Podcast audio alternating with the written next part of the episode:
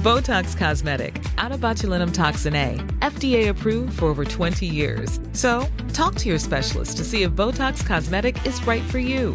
For full prescribing information, including boxed warning, visit BotoxCosmetic.com or call 877-351-0300. Remember to ask for Botox Cosmetic by name. To see for yourself and learn more, visit BotoxCosmetic.com. That's BotoxCosmetic.com.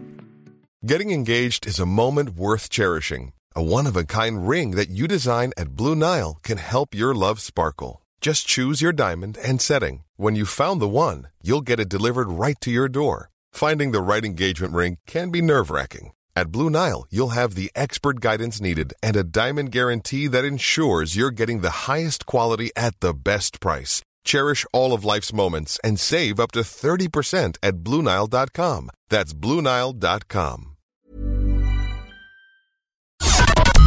listening to highlights from the Opinion Line on Cork's 96 FM. To hear the full show, download the podcast from iTunes or see 96fm.ie. The Opinion Line with PJ Coogan on Cork's 96 FM. Good morning, it's Dee here in for PJ on this Good Friday. I think it's the strangest one any of us will ever be able to remember. The pubs are closed, but so is everything else. It was always a special day for me because I grew up in a pub and it was the one day of the year we all got to sit around and watch movies, Ben Hur and things like that. So if you're planning on watching any Easter movies or anything like that, let us know today. Or is it just going to be the same as every other day uh, now that we are in the middle of this pandemic? Do let us know. 1850 715 996 for your calls today, or you can text us on 083 396 96 96. We are also looking for your tributes today to the frontline worker in your life as we run our Frontline Legends campaign all day today. We've joined forces with the Mercy Hospital Foundation and CUH Charity to ask you to donate just 19 euro for medical teams going above and beyond to save lives. Click 96fm.ie today and make a one off donation of 19 euro or call 1850 50 96 96. All the money raised will support services for medical staff, including an internal wellness centre and external wellness space so staff have somewhere to relax, mental health supports, and genius thermometers which give staff a temperature reading in just seconds. Support Cork's fl- frontline legends this Good Friday on Cork's 96 FM with Noel DC Skoda, New Mallow Road, Cork. Proud to get behind those steering us through the COVID 19 crisis. NoelDC.com. And please just remember don't go calling to the hospitals with your donations or anything like that. Um, you're not allowed beyond two kilometres of your home, and you're certainly not allowed in or near hospitals at the moment. Um, likewise, for the 96 FM or C103 office, we are not accepting cash donations, but you can make the donation by phone or online. Now, today we're going to. Oh, wow, we've already got some donations. Jamie Toomey, Anne Dunn, Selena Walsh all have donated this hour already. That's absolutely incredible. We will have news of all of your donations going on throughout the day, so please do stay tuned for that. And if you donate, stay tuned to hear your name mentioned on air. Now, a frontliner to start the show today. Good morning, Rob. How are you getting on? Rob Hughes, you're a former Cobh Ramblers Academy player and you graduated early as a doctor this week just. Yeah, um, mad start, um, just a mad beginning to the whole year. Um, we graduated about eight weeks early. Um, our exams were brought forward by that much, and so it was a big, big surprise. But we're all excited today to get going, working in the hospitals, um, and helping out in this pandemic. Oh my gosh, what a time to be graduating. Like when you applied for medicine back then in sixth year or whatever, I'm sure you couldn't have anticipated something like this coming down the tracks. No, not at all. Um, so basically, we were we when we heard about coronavirus, we didn't know that it would affect us like this at all. Like we were all kind of like when we heard it was in Italy, and then next thing you know, there's a case in Ireland, and we didn't know what would happen with our exams, and then we found out um, on a Friday that all our exams being brought forward to the following Tuesday, uh, Tuesday and Wednesday. Oh my god! Um, so that was a big shock. Um, but look, in the end, it was it was the right decision, um, and we're all going to be ready and, and ready to go on the front line in about uh, by mid May. By mid May. So what's happening at the moment? Are you doing training at the moment, or are you kind of getting your stuff together? Um, so at the moment, um, NU, I was in NUIG, so we've got our results, and UCC got their results yesterday. Um, so big congratulations to them. Um, and then we're waiting on the other colleges um, to get their results, and then we'll all be allocated a position and a place within the hospitals that we want to go to. Um, and then that will be done at the end of April, and then we'll be starting mid-May and a bit of training before that as well online because we can't go into the hospitals. Wow. You're very young to be facing into a crisis like this. Um, I know, but I feel like over the last five years we've been we've been through ups and downs, and I think that will stand stand to us in um, when we go into this and the experience that we'll have had uh, through tough times and the good times, and I'm sure that we'll have great support when we go into the hospitals, which is why they want us in as soon as possible, Mm. and just so that they'll ha- will have the teaching available to us, and we won't be going completely in there on our own. Yeah. And was there a particular area of medicine you were interested in pursuing, or had you decided on that yet? So at the moment, it's a general uh, medicine degree, and then after all this, you specialise. So there's medicine or surgery, or the specialities like GP or psychiatry. And I'd say I'm I'm more interested in hospital medicine. So um, ideally, gastroenterology or cardiology is where my interest lies. Okay, so this will be very, I suppose, from a, per, from a purely academic and experience point of view, it will be very interesting for you um, in terms of what you've, what the training you've done to date, and now what you're going to be seeing. Exactly. And so like we've been we've been in hospitals for the last three years. I've been over in France in the hospitals. And so all that will stand to all of us um, when we head in. And so I know I know all the classmates that I have are we're eager to get going because we've kind of been sitting at home waiting to go. And I know there's a lot to organise, so I'm not blaming anyone on that. So we just want to help out any way that's possible. Um, and we've seen a lot um, in our training, so we're ready to go. Okay, and how do your family feel about it? Um, they're quite. My mum, my mum will be more kind of anxious about me going in, and my dad's kind of excited for me, and he he wants me to get not out of the house, but he he sees how I I want to get going. Yeah. Um, and then, like, but they're they're fully supportive. Like they've seen how much this means to me uh, since I started medicine. So, and it's exactly what we signed up to do. Like we signed up to help people and people in need. So, why not get thrown into the deep end and see what we can do? Is there any sense of fear facing into it? Um, a small bit. Like you've seen how it, it holds no boundaries really. Like it doesn't matter who you are. Like with Boris Johnson or whoever. So of course there's some trepidation and anxiety.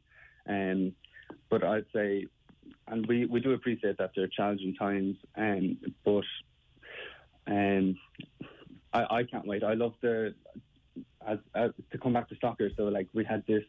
It's such a sense of camaraderie and we're all togetherness in all of this. So like if we stick together, then hopefully we'll all be able to get through it, and we'll look back and say that it's good to us in the long term. hmm I hope so.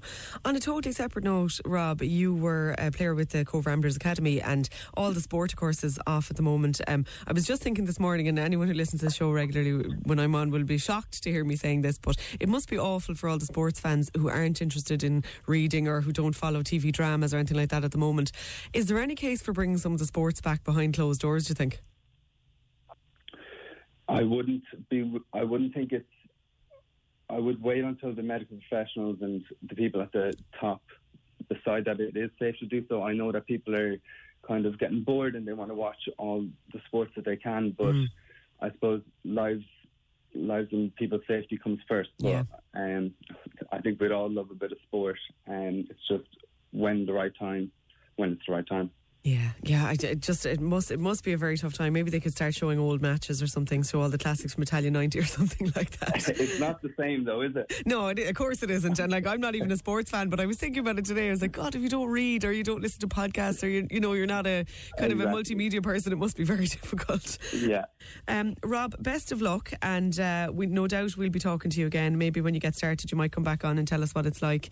Um, and uh, best of luck to you. And do you know who I'm thinking about? Rob is your mum. I hope she's okay with all of this. Thanks very She'll much, kill Rob Hughes. saying that. Thanks very much. Thanks very much. Dr. Rob Hughes, should I say. Thank you.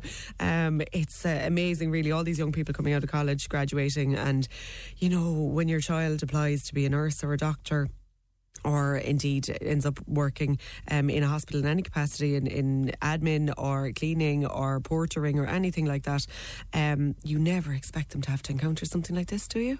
It just must be so difficult. Thinking of all the, the relatives and family members of, of the people we're, we're supporting here today as well, it just must be very, very difficult. Thanks a million to Mary Coleman, Liz Duggan, and Anita Lockrell who have donated already. Don't forget 96fm.e or 1850 50 96 96 96. Now, we've a, lov- a lovely offer coming up for um, frontline workers as well with Keeley. I'll just talk to you about that in a moment. Sanitise Ireland are offering something very nice for frontline workers. Um, so stay tuned for that. And if you do want to donate, 96fm.ie or 1850 50 96 96 96. The Opinion Line on Corks 96 FM. With the Solid Fuel Depot at Drew's Filling Station, Turner's Cross. Call and collect or get seven day delivery for those cozy nights in. SolidFuelDepot.ie. This is Corks Gold IMRO award winning talk show. The Opinion Line with PJ Coogan Text or WhatsApp now 083 396 96 96. on Corks 96 FM.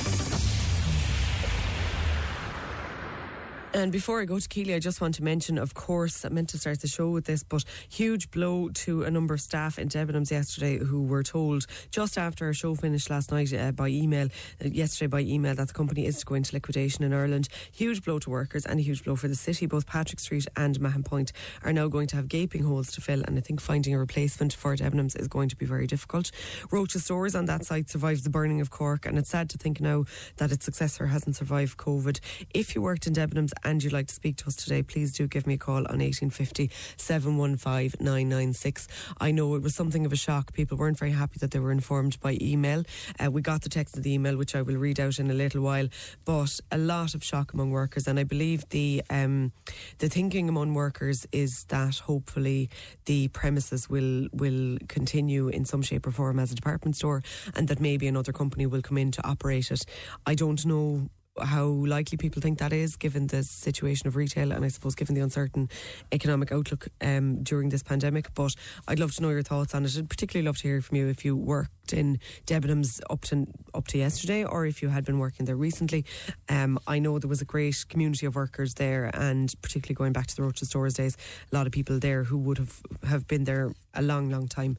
Um, so really thinking of you today because things are bad enough without this as well. Um, just to let you know, people are having some difficulties, I think, donating on the website at 96fm.e. So you can make your donations on the phone, 1850 50 96 96 96, to support our frontline legends. Now, I want to go to Keeley. Keeley online too is at Sanitise Ireland. Hi, Keeley. Hi Deirdre, how are you? I'm not too bad at all. Tell me, what are you offering for the frontline workers today? So today, really, um, we just want to show our appreciation um, alongside you for all of Cork's frontline heroes. Um, as you might know, a vehicle is something that's going to breed a lot of bacteria, kind of any any pathogens are going to breed very well in a car. Um, so far, um, out of the coronavirus numbers in Ireland, a quarter of them have actually been by healthcare staff. Um, so we just wanted, you know, to give them a little something. I know it's not much, you know, but we just want to clean and sanitize the inside of their vehicle so when they know, you know, that they're driving around for the next 72 hours, they've got a biofilm on their car, and hopefully that'll stay active um, and just give them a little bit of protection, like their families might be getting into the car, or you know, just something. It's something that we might be able to kind of offer back to the community, you know. Yeah, okay, that's absolutely fantastic, Keely. So, how do they? Wh- where are you located? I suppose is the first question. So we're located on the grounds of our sister company, um, Top Tile in Togher. That's on the Pouladuff Road. Um, we've got a big enough area there. So um, obviously all the frontline staff, they're more than welcome to come down in their frontline vehicle or in their own personal vehicle. Um, And we'd be more than happy um, to do as many vehicles as we can between 11 and 2 today. Brilliant, and that service is normally fifty euro. and that service is normally 50 euro, and that would be for a small vehicle. Um, so we actually are using um, an antimicrobial at the moment that um, they're only using. The company that we're, we got it off are only giving it now to frontline staff, really. So we were lucky enough to get it before now, but at the moment it's mostly going to the NHS, um, to the guards um, in the UK. But we we have managed to get enough um, to do to do an awful lot in the next few months, and we're hoping just to get as much done as we possibly can. Brilliant. Keely Hegarty from Sanitize Ireland, thanks a million for that. That's a lovely offer. So if you're a frontline worker between 11 and 2 today, you can do, go down to Sanitize Ireland in Togher and they will sanitize the interior of your car for free. Really, really nice offer from them. If you are interested in supporting our Frontline Legends campaign, you can call 1850 50 96 96 96. Our partners in this shock voice are taking your calls and taking your donations, and it's just a 19 euro donation. So, as you know, this year, of course, Radiothon can't go ahead because of the restrictions. So, this is something we're doing just, uh, I suppose, just to let the staff know that we are thinking of them and to support them and to make sure that um, all of Cork is really behind them. We've seen so many restaurants and so many takeaways in particular really going out of their way to assist the frontline workers. So it's time we did our bit as well, and we're always delighted to be doing it because um, they they look after us. We have a text from a lady who's a frontline worker in the NHS. She's from Cork. She says, "I'd like to remain anonymous, but I'm a nurse working in London in a busy A&E department. What you're doing is great to raise money for those in the front line, but in these testing times, I think the vulnerable homeless are being forgotten about. It's amazing the support we're finally receiving for all of our hard work, but I think homeless shelters and vulnerable families would find the food donations and money being raised more beneficial. Healthcare workers will eat, but many homeless might not. Thanks again for the support. And don't worry, you can rest assured that lady, we spoke to Caitriona Twomey yesterday from Cork Penny Dinners, and they are flat to the mat giving out hampers. They are giving out hot meals, four course hot meal, as they always do, but they're doing it as a takeaway. They are um, working with St. Vincent's up on the north side with different clubs that have offered to do food drives for them. And we know, of course, that St. Vincent de Paul are looking after people with their usual hampers as well. Um, and of course, people who don't normally go to St. Vincent de Paul or to Penny Dinners are welcome to contact them and avail of their services at the moment because we understand that a lot of people are under pressure that they, um, I suppose, usually aren't. Um, um, now, Neva's on the line. She's from Care United. Her little boy Griffin and a couple of his friends at school started doing something to get connected with isolated members of their community who may be elderly during the pandemic and beyond. Hi, Neve. Hi, how are you? Neve, how old is Griffin? Uh, Griffin is 10. He's and 10. he's- yeah, they're 10, they're in fourth class. And where did this idea come from? So this was their school project um, a good few months ago, actually. So before all of this took off, they decided that it was really hard for them to get to visit the um, elderly people in their family, and that um, it would be a way for the schools to sign up so that if people were interested in chess or rugby, then the various people in the schools could go and visit elderly people in the community through this platform, Care United. So it's a school project. They put loads of time into it and got very passionate about it. And then I suppose that things just the last few weeks just started getting more and more mundane. Um, he was just chatting, and they decided that they might try and do something within their community using the platform that they had already built.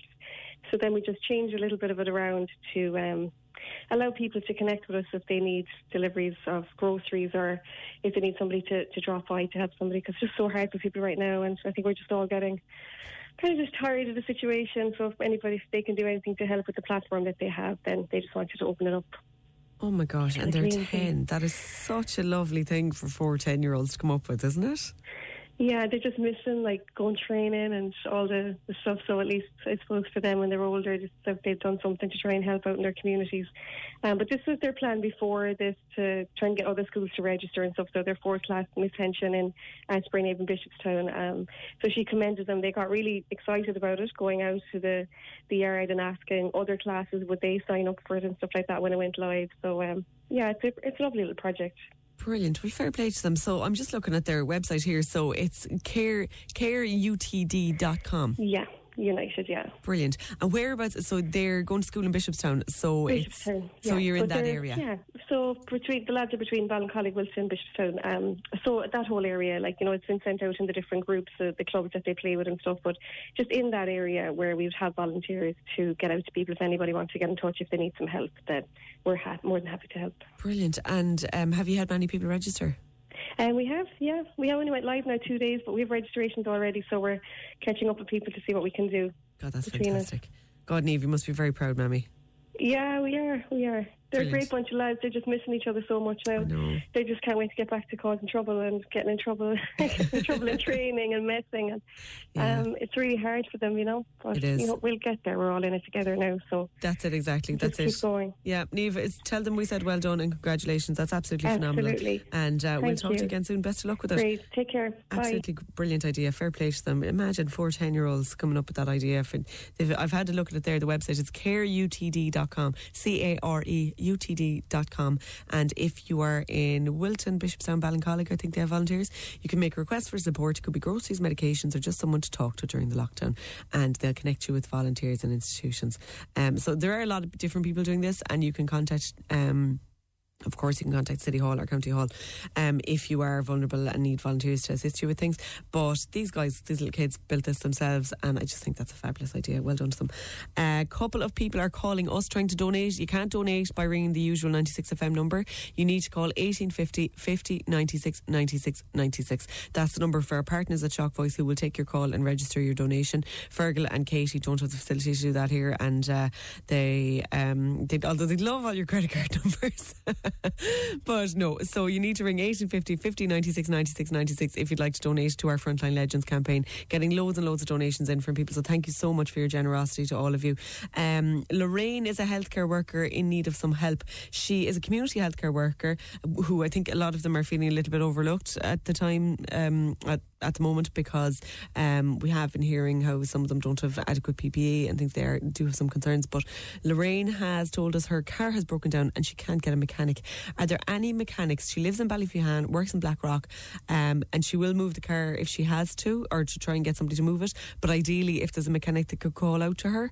Um, so she's in Ballyphehane and I think that's where the car is too if you ring us and give us your details, we'll get in touch with her. I'm pretty sure mechanics are essential services for this kind of thing. So there's definitely a few operating around the city. So if you're a mechanic and you're willing to go and help out an essential healthcare worker, um, please give us a call, 1850, um, 1850, I've forgotten the number. I'm trying to read out the 1850 50 96 96 96 number so much that I've forgotten our normal number. Um, you can text us or WhatsApp us on 0833 96 96 96 if you are a mechanic and you are willing to go and help Lorraine. Now, if you are cocooning and you're somebody who is normally very active and out there, you'll have heard Angela on the show earlier in, in the week. Angela's down um, near Midleton and she's cocooning and finding it pretty difficult. She's very outgoing, lively kind of a person. She's not long back from Australia. She normally has a lot of activities and hobbies that keep her busy out of the house. And now she's stuck in a second floor apartment and can't, literally can't leave the building because she's no garden. So um, she was finding it difficult, but she was telling us all about the coping mechanisms, mechanisms she's developed. Things like um, getting her 2km walk from around the house um, and that kind of thing. Thanks, Fergal. The opinion line number, as always, is 1850 715 I can't believe I forgot that. And the donation line is 1850 50 96 96 96. So two separate phone lines today. Um, but if you are cocooning and if you're finding it challenging and if you're possibly breaking the cocooning because you don't see the point of it or you're bored or you're lonely, um, please listen in to our next guest. Uh, Professor Emer Shelley is Dean of the Faculty of Public Health Medicine at the Royal College of Physicians of Ireland. She's been writing about cocooning for the Irish Times. Um, so please do stay listen to, listen to Dr. Professor Shelley because it's we know it's challenging and like I'm speaking from a position of extreme privilege where I'm still able to come to work every day uh, but it is really so difficult and so necessary and so important that we all continue to make the effort so I'll talk to Professor Shelley in just a moment The Opinion Line on Corks 96 FM. With the Solid Fuel Depot at Drew's Filling Station, Turner's Cross. Smokeless coal, turf, gas, and kiln dried wood. Open late, seven days. Solidfueldepot.ie. Now, next up on the show, Professor Emer Shelley is the Dean of the Faculty of Public Health Medicine at the Royal College of Physicians of Ireland. That's a bit of a mouthful, but Emer, you're you're the expert on why we are doing these measures at the at the moment. Well, um, thanks, Dee. Um, yes, there. In my normal existence, I'm encouraging people to get out, and this is, goes back a long, long time. I was involved in a project in Kilkenny which was looking to prevent heart disease. Was involved in planning services for stroke, and um, before I retired, um, planning services for older people. And in that context, the mantra was even for those who are quite old and frail, get up, get dressed, get moving. So there's lots of evidence that getting out there and being active is really good for your physical health, but also for your mental health.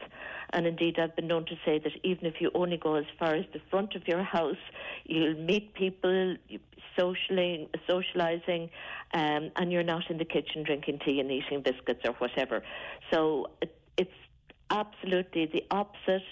Uh, when I'm really encouraging older people to um, to stay indoors and to cocoon and particularly for those who are usually really independent and don't like to ask for help, just for a few more weeks to reach out and ask for that help, which is available. This is the thing, I suppose. People who are that bit older have spent the last 10 or 20 years of their lives trying to be independent, trying to keep moving, trying to do all the things that are normally the good advice. And I know, like, we talk about mental health an awful lot on this show. And a couple of older people have contacted us. I w- I won't lie. They have contacted us and said, I'm still going to the shop. I need that for my sanity. At this point in time, Emer, I suppose, are we making a trade off currently between physical health and mental health a little bit? I think we're making so many trade offs. Uh, we're making trade offs um, on the public health versus the economy and society. Um, so it's and we're making trade offs between. Um, so younger people are making trade offs too because they um, would normally be going out to work and um, looking forward then to weekends to socialise and so on, and all of that has been cut short. But also, um, they've suffered, um, if you like, the double whammy of the economic breakdown of the 2008, and now they have to face into this and housing difficulties that many of our older generations didn't have to face. So there are so many trade-offs. And in many ways, and I'm no expert in mental health, but I suppose we all have to think about what good can I see in all of this. So, um, in my line of business, I look at numbers, and when I look at the numbers, I see things that are definitely of concern, but I also see um, information that gives me hope. So, like that, most, even though um, the, rate of going into hospital is an old is higher in those 65 and older. Um, one only one in ten of those goes into the ICU, and even then, um, there are good outcomes. So while the headlines of the media are on, not surprisingly, on the number of cases and on the, the number of deaths, there are also many good stories. But the reality is that most of what we call the morbidity, most of the sickness and most of the hospitalizations uh, in terms of rates occur for the 65 and older, and that's particularly the case for those 70 and older who are most, most at risk. Yeah, I mean, the figures are pretty stark that we have seen. For somebody listening to us saying, well, I'm not doing any harm, I'm only going up the road for a walk, I don't meet, I might meet Mary from across the road, and she, but she's across the road, and I'm not going anywhere near anybody. Why can they not do that? I suppose the concern is that, um, particularly shopping, um, two thirds of the cases now are what are called community transition. So transmission, it's not known where they've come from. So shopping is one place where people mingle, and even with the two metre distancing, that's not always possible within shops. I mean, I, jo- I joked with somebody there last week that it was like playing hide and seek. It was a fairly small local shop, Yeah. and you know, trying to avoid the, the gentleman, um, and then he went the opposite direction. So you know, it's um, it's not easy keep the two meters, and also there are viruses. Um, there are droplets in the air or droplets that land on the products and so on. There's only so much we can do to avoid that, but one way of minimising the risks is to stay at home. And I suppose the biggest issue is that we can't say who's at risk of having the most serious outcome. So you take Boris Johnson and Matt Hancock, who probably got it from the same source. Matt Hancock was back as Secretary of Health in uh, London uh, within days, um, or p- presumably after a proper period of isolation, which is shorter in the UK than it is here. Uh, but Boris Johnson ended up after 10 days in ICU and spent an, or in hospital and then spent some nights in ICU. Now, there was no way of predicting that one gentleman would come out fairly unscathed and another would become seriously ill, and neither of those are particularly old. Yeah. Yeah, so that I suppose that is a sobering thought, really, for a lot of people. There is no um, way of knowing exactly who's going to suffer worse, but we know the likelihood is that older people will. Mm-hmm. Like, I suppose, in terms then of family members, we we've been hearing from a couple of callers whose family members want to come and visit them, and who are having trouble putting them off. Like, what would you say to them?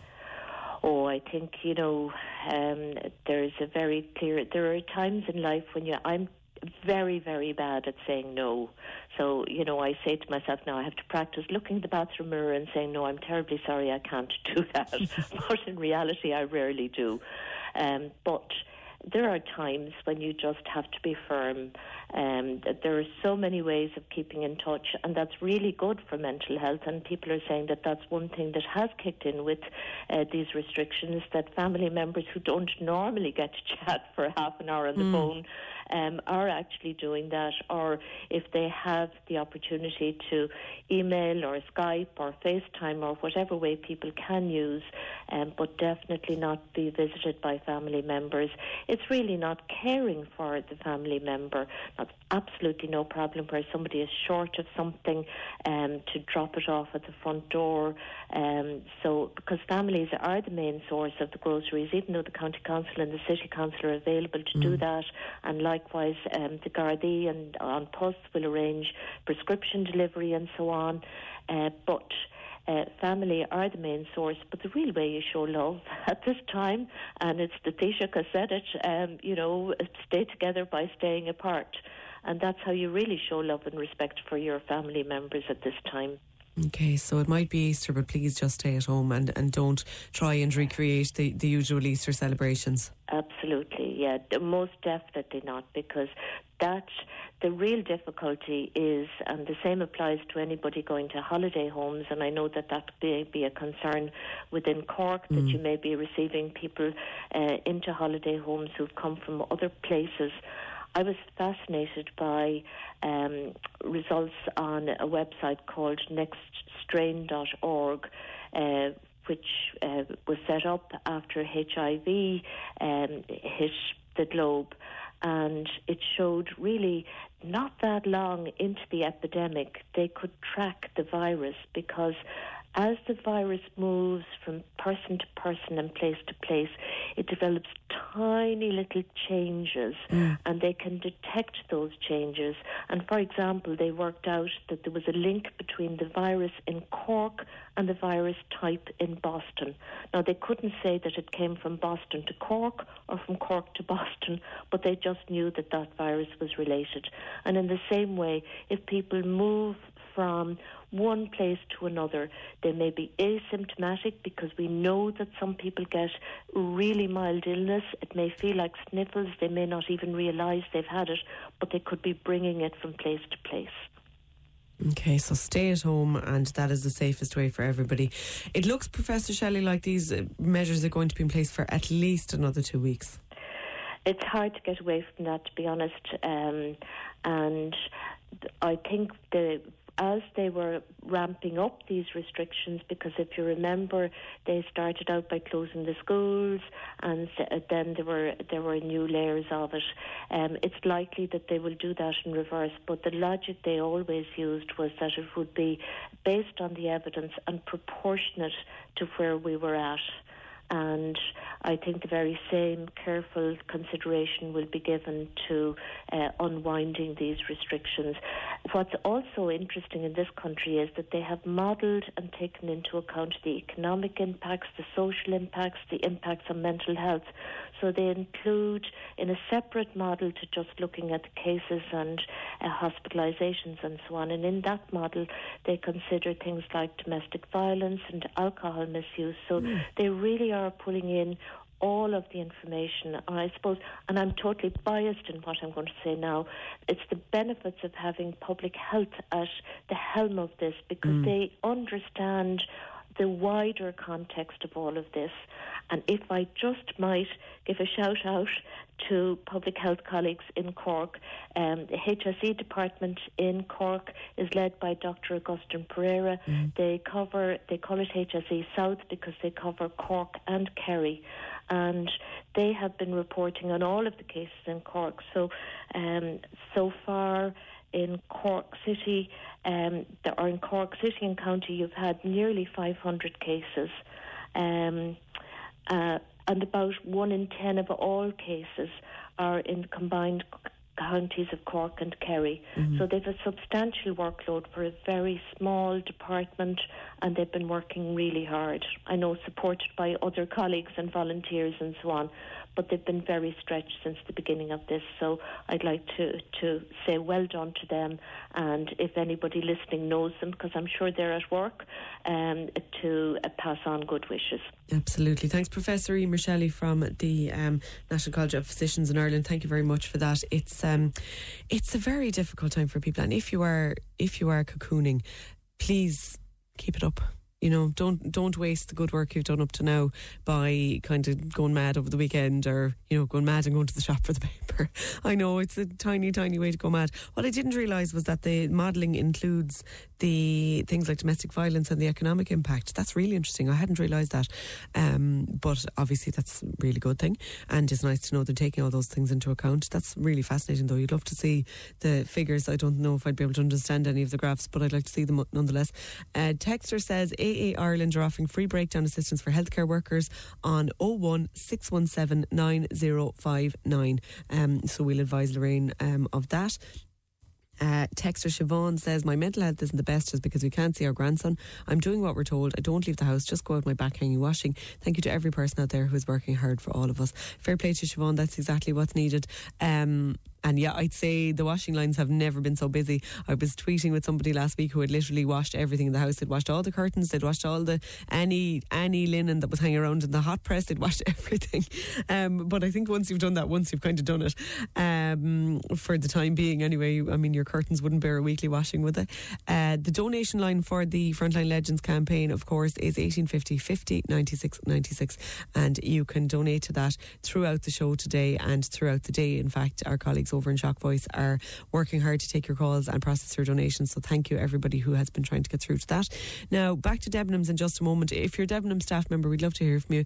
1850 715 996 or 083 396 96 96. And next up, I'll be speaking to Lorraine O'Brien from Mandate, which represents those workers. The Opinion Line on Cork's 96 FM. With the Solid Fuel Depot at Drew's Filling Station, Turner's Cross. Open seven days for smokeless coal, turf, kiln dried wood, and gas. SolidFuelDepot.ie. This is Cork's Gold Imro Award winning talk show. The Opinion Line with PJ Coogan Text or WhatsApp now 083 396 96 96. on Cork's 96 FM. Now, the closure of Debenhams um, yesterday, the announcement that the company is in Ireland is going into liquidation. We must stress that's in Ireland. I think the situation in the UK is different. Um, will have come as a shock maybe to some customers, but I think a lot of people were maybe expecting this to happen. Lorraine O'Brien, you're from Mandate the Union. You represent a lot of these workers. How are feelings among the workers today, Lorraine? Uh, I suppose yesterday, Tricia, was a you know a very very grim day for retail workers, um, and particularly those in Debenhams. I mean, they're absolutely devastated. They were you know shocked. The announcement yesterday came out of the blue, um, and you know while they were aware that I suppose in 2016 the company went into examinership, but that was mostly and mainly linked to. Um, rent, um, the rent charges that the company were paying across their, their stores. Um, they came out of that fairly positively. Uh, people were sort of, I suppose, looking to the future, and you know, yesterday was a total shock. Yeah. In terms of the, I suppose, the speculations around another company coming in to rescue them, etc., there's been a lot of that. We, we've been speaking to a couple of workers this morning who are saying they don't want to speak on air for fear um, the company will be rescued in, in some shape or form. How realistic do you think that is? Uh, I don't know. Um, I, I, I, that's to be perfectly honest. I really don't know. Um, I suppose it's it's you know when you think of the size of the store in Patrick Street, it's an iconic building right in the city centre. Um, I don't know what what what company would be wonderful to think that somebody would come in, but I think that's just a lot of speculation at the moment. I, I, nothing more than that, I don't think. And where are the workers left in terms of um, redundancy? Is it looking likely that the company will be able to pay them redundancy? Well, I, it's hard to say at the moment, but I suppose if you just look at, at, at the facts that we do know, I mean, the company don't own any of the buildings; they rent them all. So that that's not equity that they have. Um, I'm not too sure. I don't think any of us know at this stage whether or to what extent um, they own the stock. Uh, that are in the stores that are empty, that are that are closed at the moment. So that'll be down to the liquidator. Um, I mean, from our perspective, of course, we'll be staying very close to the members. We'll be continuing to represent their interests, trying to ensure that the liquidator prioritises them. Um, and of course, we'll be working to try and ensure that they get an enhanced redundancy package. But ultimately, um, if that doesn't happen, then you know it'll it'll fall to the state to the statutory redundancy. Okay, and how many workers are we talking about, Lorraine? Um, nationwide, I suppose between direct employees, uh, Debenhams employs about 1,400, but then that would come up to about 2,000 because I suppose sometimes what we forget as well is there are a lot of concession workers in the Debenhams Mm. stores. You know, they've different and separate employers, but they're equally impacted in this. They lost their jobs as well yesterday. Yeah, and I gather they weren't officially informed at all. They weren't. Um, I suppose from a legal perspective, Debenhams are only obliged to inform their own employees. Uh, I think there was huge confusion yesterday among the concession workers because the message wasn't getting through to their employers and then it was late getting to them. So they got the, the news secondhand. It was very difficult for them. In Cork itself, I suppose, where the um, where the hardest hit outside of Dublin because they were, we're the only location in the country that has two stores in the city. Yeah. So you know about 400 workers have lost their jobs yesterday across the two stores, two Debenhams stores in Cork. It's a huge blow, really. And Lorraine, in terms then of the other retail workers that you represent, I mean, you must be flat out at the moment trying to assist people. Have there an, have an awful lot of people been? Um, well, obviously we know an awful lot of retail workers have been laid off, kind of in general. But are there any more suggestions of other places where companies have closed and might not reopen? Uh, no, no, thankfully there hasn't been. So I think, um, you know, all of those companies were, were still remaining close to them and their intentions are very much um, looking to the future and just, I suppose, doing what they have to do at the moment. Uh, to comply with, you know, the regulations and the guidelines to protect their employees and the general public, and to protect their business. But they're all looking towards the future, and their intentions absolutely, um, what they're from, you know, the information that we have is they all intend to open. Great, well, that's some encouragement to the Yeah. others anyway. And I suppose in terms of those laid off Debenhams workers, um, would they would a lot of those people be older workers who had been there for a long time? Well, um, Debenhams, the store in Mahon opened in 2005, so Mm. some people down there would be down there since then. But, you know, from the Patrick Street perspective, there were some people, and I know some of them personally, because I started off my working life in retail and I started in Roches Stores Yeah. in, in those good old days. So some of the people that I worked with back then, they're still there. So Yeah. people that they're up to 40 and over 40 year service. And, you know, it's really sad because they never thought who thinks that they'll finish their working life with sort of, you know, you know, the, the type of announcement that happened yesterday was is really shocking. You know, it's very difficult for people. So Yeah, and particularly in this scenario, I mean, it's one thing to be made redundant in, in normal circumstances or for a company to close, but I think I think nobody could have ever predicted being made redundant in the middle of this. Um, Lorraine, thanks a million for taking the call, and best of luck working with those workers to, to see what um, can be done for them. Um, if you are one of them, one of the people affected, do let us know. 1850 715 996. Now the donation line again for our Frontline Legends campaign is 1850 50 96 96. I think I might have given out 396s earlier, so apologies if anyone was trying to ring a number with 396s in it. Um, in relation to cocooning, I am concerned, says this texter, that an awful lot of people over 70 are still going for walks every day. I see it every day. It's very distressing as they're putting themselves and the rest of us at risk. They have their families bringing their groceries but are still walking. Maybe you could give a gentle reminder to our over 70s. Thank you. Um, yeah, and look, it's very difficult for people. Like, I understand if you're over 70, that doesn't mean you're some kind of a like some kind of a robot or some you know that you've lost your faculties like it you know particularly if you're independent and youthful and you're used to getting out and about it's very very difficult but you know, I suppose it's for your own good. It's it's kind of a condescending enough thing to say to people, but obviously people do need reminders, and you know this will pass, and we will come out the other end of it. Now, after the news, I'm going to be talking to some local businesses that are helping helping each other out, and we're also going to be hearing about a major advertising campaign for charities. Stay tuned for that.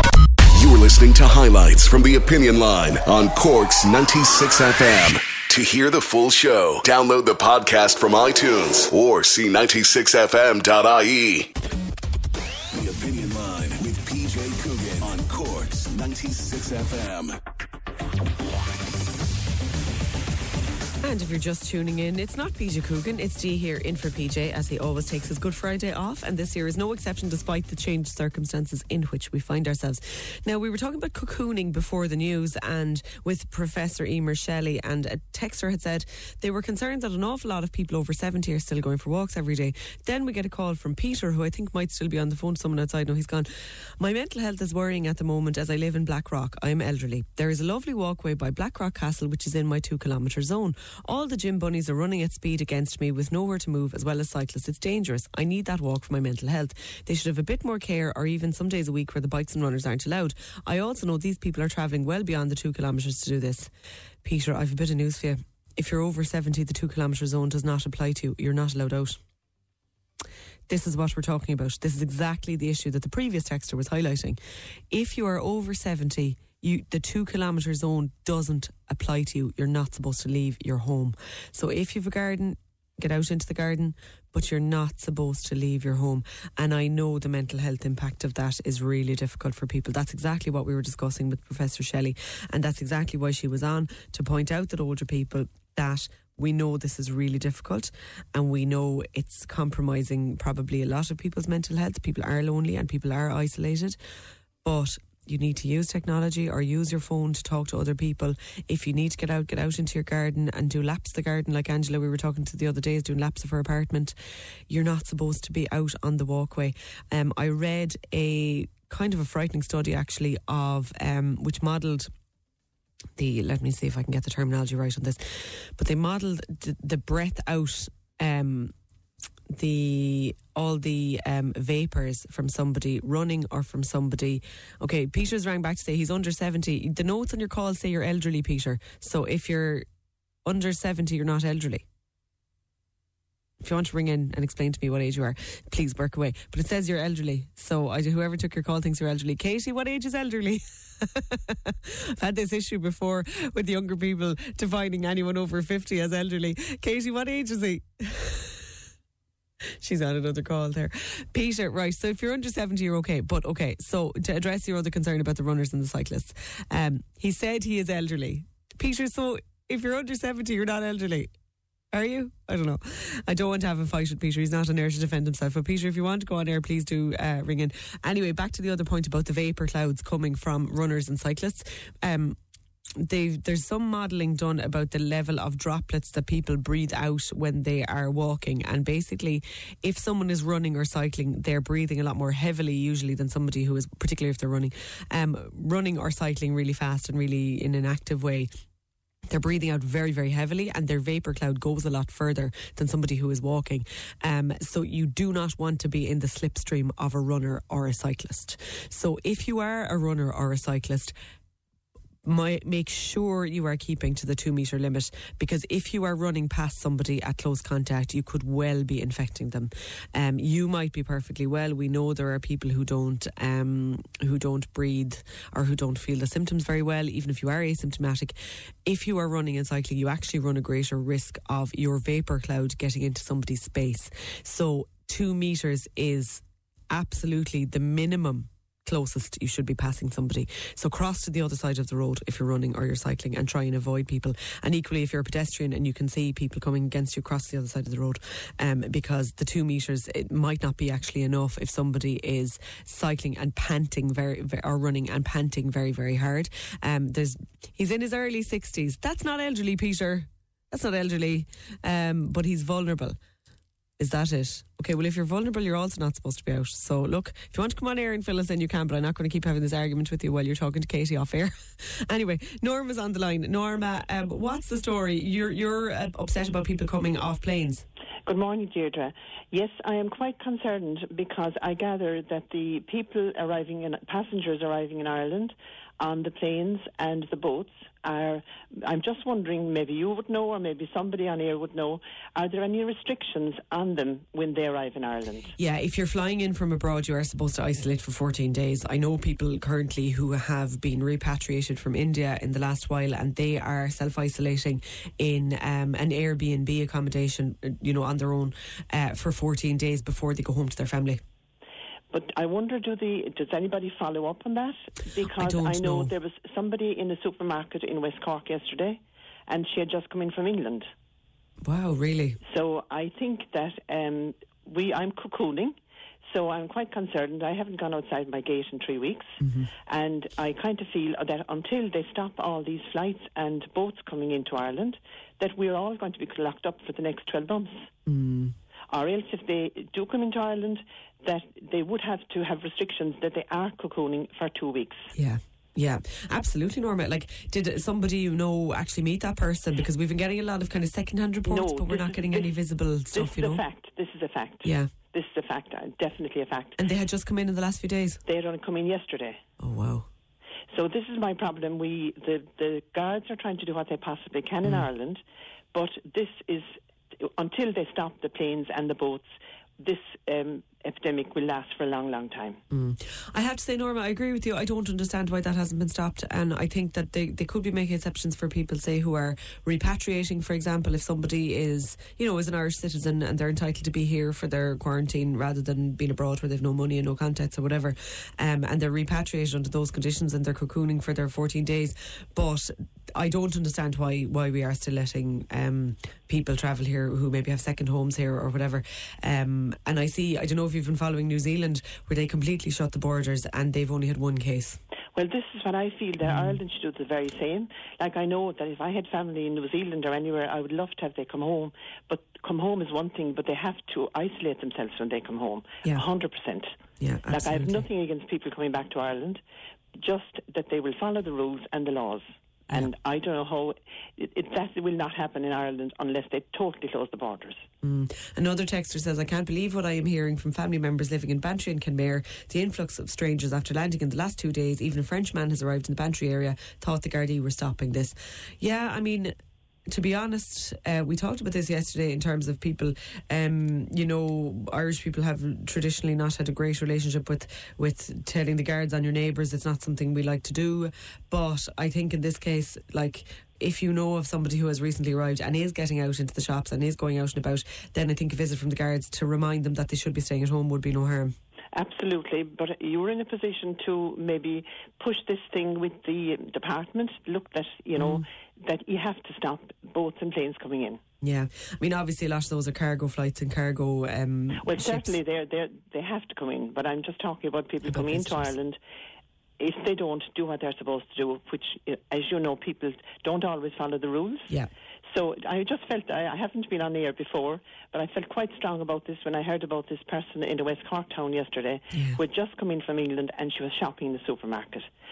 That is not fair to the staff in the supermarket. It's not fair to the people shopping beside them. Mm. So I just felt I should p- take up the phone and make my comment to you. Thanks, Norma, for that. I appreciate thanks, the call. Deirdre. Take and care. you're doing a great job. Thank you very Ah, much. Thank you very much. Bye bye now. Thank you. It's yeah, it's it's a tough one. Now we had calls about this the other day off air, and I spoke to Fields Supermarket in in um, Skibbereen who weren't willing to make a comment on it because a number of people had said to me that they had seen um, holiday holidayers, holiday makers in Fields, um, but Fields obviously weren't going to comment on that because they've lots of customers from various places. Um, Another caller says the government should look at what is happening with cyclists as well as runners. They're going along walkways and they don't even ring their bell to warn you as they're whizzing past. They may not knock people down, but they are really frightening. Um, yeah, I suppose the government probably has a lot on its plate at the moment. I'm not sure that's going to be a top priority, but yeah, certainly the walkways are busier than ever. Um, where I walk in the evenings myself um, is is quite busy, but the guards are monitoring it. So like the, everybody is being very obedient, we'll say, but it is busier than usual, so it can be a bit hard to avoid people. Another caller says, "Why is everyone only talking about the elderly going out for walks? What about all the English reg cars arriving in places such as Rosslare?" Well, for the moment, if those people are not being stopped coming in, that makes it even more important that if you are elderly or vulnerable, you stay in. You just stay inside. Because if those people are arriving, which isn't fair, fair enough, I, I absolutely appreciate the injustice of this. But if they're going to endanger you, then you have to do your best to protect yourself. Um, and it is a bit victim blaming, but unfortunately, that's where we're at. Um, Jar says, could an hour or two a day be set aside for the over 70s to get out for a walk, just like the supermarket's allocating some time for shopping? Jar, yeah, it's a lovely idea. Um, it is a lovely idea. Yeah, I don't see why not in some respects. Yeah. Uh, caller says, I was walking the marina yesterday, good guard of presence, but down by the pond, a group of lads drunk at 3 pm, um, not self isolating. Lots of people worried. It's easy to hide away. Now, parents, come on here. I fully understand they can't fully control sixteen control sixteen year olds, but they should find the parents if they're found. Yeah, it must be very tough for parents of unruly teenagers at the moment. Like we did an interview just as this was all starting. We did a huge interview with a lady whose son is a joyrider. Um, we still haven't broadcast it because we actually haven't had a chance. Um, not long after the tragic death in the north side due to joy- joyriding, and the um, this lady was absolutely in fear of her son coming to some bad end himself or actually killing somebody else while he was out joyriding. And I can't imagine how parents in that situation are actually managing now because if they were doing this at the best of times, they're certainly still going to be doing it now. And uh, if you couldn't control them then, you don't have much hope now. Like if you are a parent in that situation, I'd love to hear from you. Let you know, let us know how you're doing and whether your children are actually taking any of this seriously. 1857 996 and the donation line again is 1850 50 96 96. On Corks 96 FM. With the Solid Fuel Depot at Drew's Filling Station, Turner's Cross. Great deals on all solid fuels with seven day delivery. SolidFuelDepot.ie. Normally, being a little extra can be a bit much, but when it comes to healthcare, it pays to be extra. And United Healthcare makes it easy with Health Protector Guard fixed indemnity insurance plans. Underwritten by Golden Rule Insurance Company, they supplement your primary plan, helping you manage out of pocket costs without the usual requirements and restrictions like deductibles and enrollment periods. So when it comes to covering your medical bills, you can feel good about being a little extra. Visit uh1.com to find the Health Protector Guard plan for you. Say hello to a new era of mental health care. Cerebral is here to help you achieve your mental wellness goals with professional therapy and medication management support. 100% online. You'll experience the all new Cerebral Way, an innovative approach to mental wellness designed around you. You'll get a personalized treatment plan from a therapist, prescriber, or both in a safe and judgment free space. Your cerebral therapist or prescriber will outline a customized plan with clear milestones along the way so you can get to feeling your best. With Cerebral, you're not alone in your mental health journey. We're here to empower you to live a fulfilling life.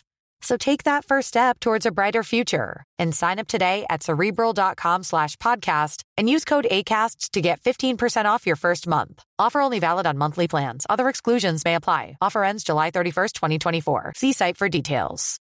Subtle results, still you, but with fewer lines. Botox Cosmetic, onabotulinumtoxinA, is a prescription medicine used to temporarily make moderate to severe frown lines, crow's feet, and forehead lines look better in adults. Effects of Botox Cosmetic may spread hours to weeks after injection, causing serious symptoms. Alert your doctor right away as difficulty swallowing, speaking, breathing, eye problems, or muscle weakness may be a sign of a life threatening condition. Patients with these conditions before injection are at highest risk. Don't receive Botox Cosmetic if you have a skin infection. Side effects may include allergic reactions, injection site pain, headache, eyebrow and eyelid drooping, and eyelid swelling. Allergic reactions can include rash, welts, asthma symptoms, and dizziness. Tell your doctor about medical history, muscle or nerve conditions including ALS or Lou Gehrig's disease, myasthenia gravis, or Lambert-Eaton syndrome and medications, including botulinum toxins, as these may increase the risk of serious side effects. For full safety information, visit BotoxCosmetic.com or call 877-351-0300. See for yourself at BotoxCosmetic.com.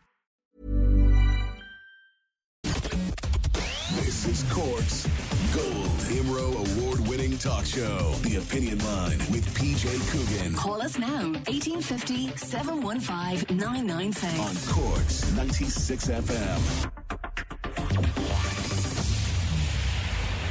Great initiatives going on, of course, all over the country and all over the world, actually, to be fair. I think um, every place people are stepping up to the mark and doing their bit. Um, but none more so, of course, than in the Lions Clubs, Macroom and Cobh Lions Club, both doing PPE printing for um, frontline workers. Hi, James O'Sullivan from Macroom Lions. You're taking the lead on this. Uh, good morning to. Yes, we are. Um, we have been watching the, the, great work that has been done by a lot of different groups um, in every, everything from 3D printing to manufacturing to um, just different groups of people that have got together to try and help out here. We're all in this together. So the Lions clubs, starting with Macroom and joined very quickly by Cobh, and and Cork as a county and, and our zone has actually led the initiative within Lions to come together all the clubs across the whole island, north and south, in our in our district 133 and um, it snowballed very quickly. We started with with Macroom and Cobh, then Bantry, Bishopstown, Carrigaline, Clonakilty, Cork, Douglas, Kinsale, and and Skibbereen have uh, all rolled in. And at the moment, we have a target that we set ourselves of about 100,000 euro to make approximately 200,000 um, Hero Shield visors, which are frontline PPE equipment that's needed across almost every spectrum. Fantastic. And where have you been donating them to? Are you going directly to the hospitals or? Our first, our first batch, our, our final test batch is actually on the way to Cork today. We have one of our vans gone for it. Um, so we're we're running the final test to make sure everything is okay because this is going to take a bit of time. Um, they're available to all frontline workers, um, be they medical, be they in nursing homes. Uh, we have a batch which we hope to have ready. We're, fine, we're, we're tweaking them at the minute. We should have them ready from Tuesday or Wednesday for the Gardaí across the whole country. Fantastic. Do you know something now? I'm going to ask you personally because we've been contacted by so many home helps, both HSE home helps and ones with private companies that don't have PPE. Can I ask you on air? Can you give some of those to the home helps? Absolutely. What what I can do, Dee, is um, our Macroom Lions Club is actually uh, of all times moving our website at the minute. So I can Oh, give great. you my own personal email. It's James Mm-hmm. at Delforno D E L F O R N O dot I E. And anybody that needs help like that, just pop me an email. Um, I, I, hopefully the guys will pass on a number there if somebody wants to call. Um, I'd like to keep it to email if possible because it means we don't miss anybody and um, we are getting calls from all over the country, as is from groups that have fallen through the cracks that, that should be able to to access um, the, the, the visors like this. We're dealing specifically with visors, but we're also getting offers of help from other people. So if, if someone wants to make contact with us directly that way, um, they can also make contact with us through the Macroom Lions Club Facebook page in particular. Um, I know I'll be monitoring that. Also, um, Cobh are quite active on their Facebook page. If you go and look for your local Lions Club, your local Lions Club in, in whatever area that you're in will be available, will be aware of the, the project that's happening because we're, we're, we're trying to fundraise as quickly as we possibly can. We have a bank account where the details are actually on the Macroom Lions Club Facebook page. Um, so, but, but essentially, your local Lions Club is the place to, to reach out to, and we're, we're more than happy to filter it because we have the, the information in place to, to help people out.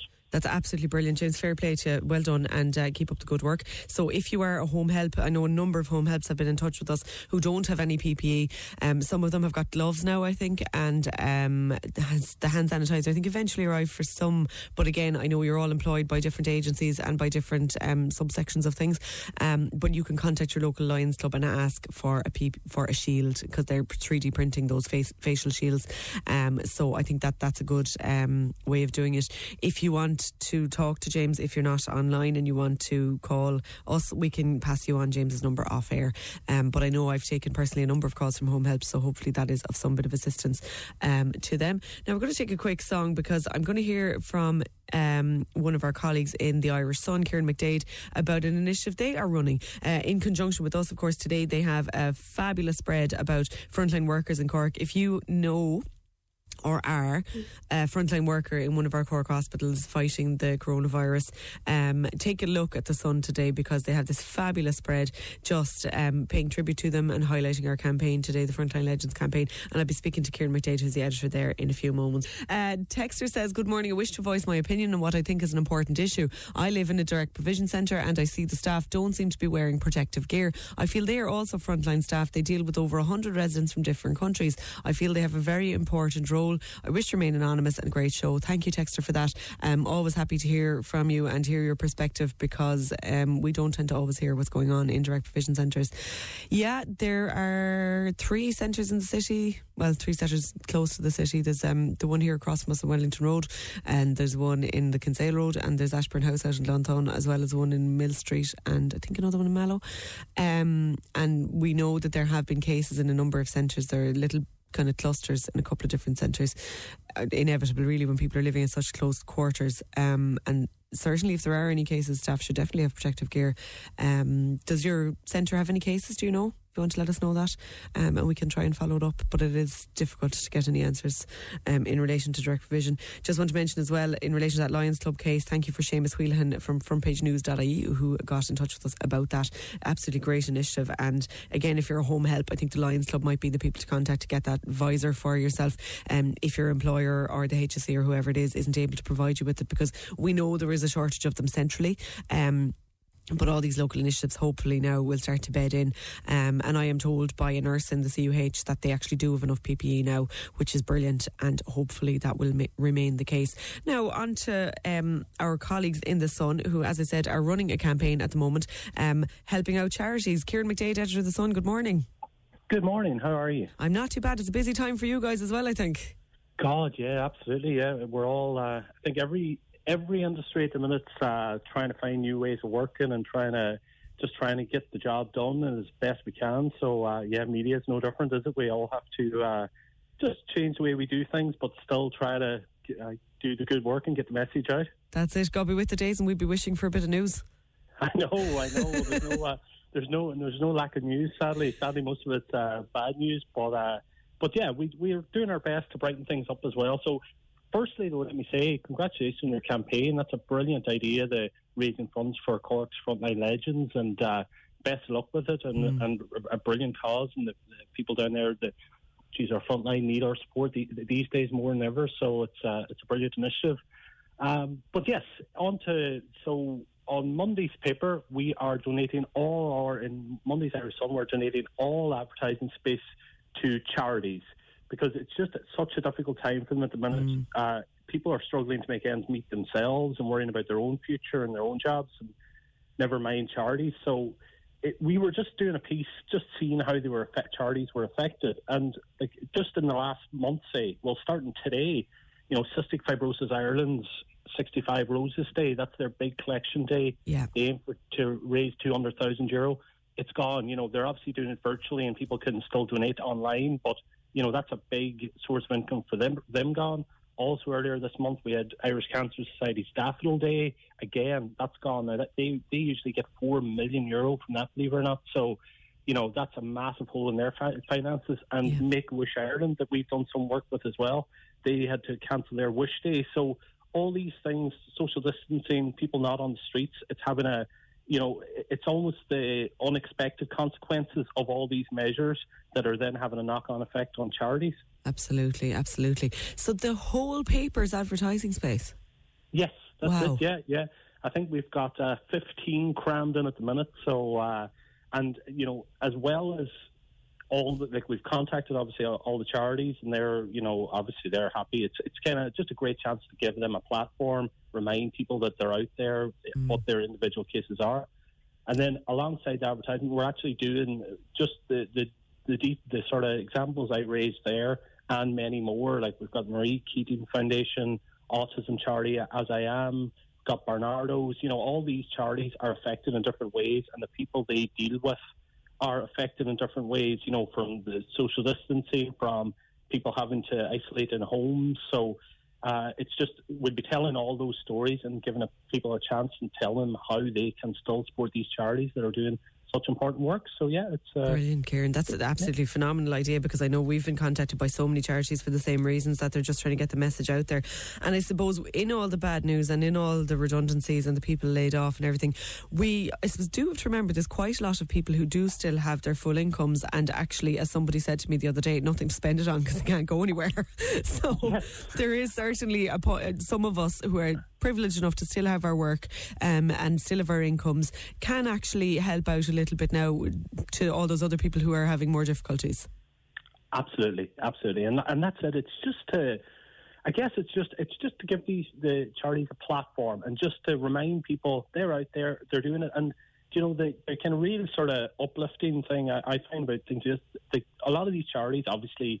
You know, they work on the back of volunteers. It's volunteers putting all the effort, and a lot of that work's still going on. And it's it's incredible. You know, despite the you know the current difficulties, and I'm sure there's a lot of, of the volunteers that maybe aren't working at the minute, but they're all still you know doing their best to carry on their work. So you know these people are giving up their time for free in such a worrying time for all of us. You know, but they're still gone out and they're tr- still trying to help the people they have been helping. So like it is, you know, it's just that lovely thing of you know what what we're good at here in Ireland, just neighbourhood and people looking after each other, and the charities are still trying to do that as much as they possibly can. That's it. And how can people get in touch with the Sun to book an ad, Kieran? God, well, yeah, that's. I think they've all they've all, all already been on. This You've got them already. yeah, yeah. Our our advertising department has been swamped. It's one of those things you see. You kind of uh, you enter into something like this and you don't really know, you know, how Yeah, what the be, demand you know. is, yeah. ab- absolutely. But my God, it's. Uh, we might, we might we might have to extend it for a few days, and we will. You know, we'll make sure everyone gets a gets a spot. If we can't, like, there may be some like a some that we just can't physically. You know, Yeah. the paper won't be able to hold on the day, and if there is, we'll we'll take them either day. But certainly, if anyone's out there and they're, you know, and they're you, they really want there's a local cause, if they email Irish Sun, just all one word, Irish Sun at the hyphen sun.ie, uh, we'll do our best to accommodate them as best we can. Fantastic. That's great. Kieran McDade, editor of the Irish Sun, a fair play to, to you for what you're doing and uh, hope it goes really well. And remind everyone to pick up a copy of the Irish Sun to read some of those charity stories on Monday. Absolutely great idea because we know ourselves we're, we're getting so many calls from charities anxious to get out the message that they're still operating, they still need donations, unfortunately, to keep going. Um, and there are some of us who are lucky enough to still have our work. If, if you do still have your job and your income, um, you know, and maybe you're not paying for childcare at the moment or you're not paying the cost of your, your diesel for your commute, um, or there is some other money that you're saving um, from your daily rummage around pennies at lunchtime or something, maybe it would be worth donating it to one of the charities that are experiencing such huge losses at the moment. A texter says, to 0833 96 96 96. Deirdre, can I just make a point? Frontline workers aren't, frontline healthcare workers aren't just hospitals and carers. How about all that work in our GP surgeries? My own GP surgery is being so accommodating during this time. Any questions or anything I'm unsure of, someone in the surgery is there to answer for me. They're all heroes as well in my eyes. Absolutely, my own GP practice have been brilliant, been able to get through to them without a problem um, anytime I needed anything. And uh, they're, I suppose, as you say, they're on the front line, pharmacy workers on the front line. I know PJ made the error of trying to make a full, complete list of all the frontline workers, but, you know, anyone who is working and battling this in some way, you know, um, is doing their bit. So fair play. Just want to mention as well, if you are trying to get through to our phone line to donate for the Frontline Legends campaign, we are a little bit overwhelmed. There's an awful lot of callers trying to get through. Um, but, you know, you can call throughout the day, so it doesn't have to be right now, but you can call throughout the day. You can also text us and we will call you back to sort out your donation. So you can text us on the normal number 083 396 96 96. Um, and the donation phone number, if you want to ring, is 1850 50 96 96. That's 1850 50 96 96. Um, yeah, we, we just have been overwhelmed. There's an awful lot of people trying to contact us. I see an email there from Judy who got eight emails to thank her for her donation from the website. So I'm sorry about that, Judy, but thank you for the donation. Again, um, it's just the website is a little bit busy, that's all. Um, but please do um, continually try and donate. So it's 083 3 96 96 96 is the number you can text and just text and say you wish to donate and we will contact you back then from that. Um, so loads of things happening. People are printing shields and people are collecting stuff from beauticians.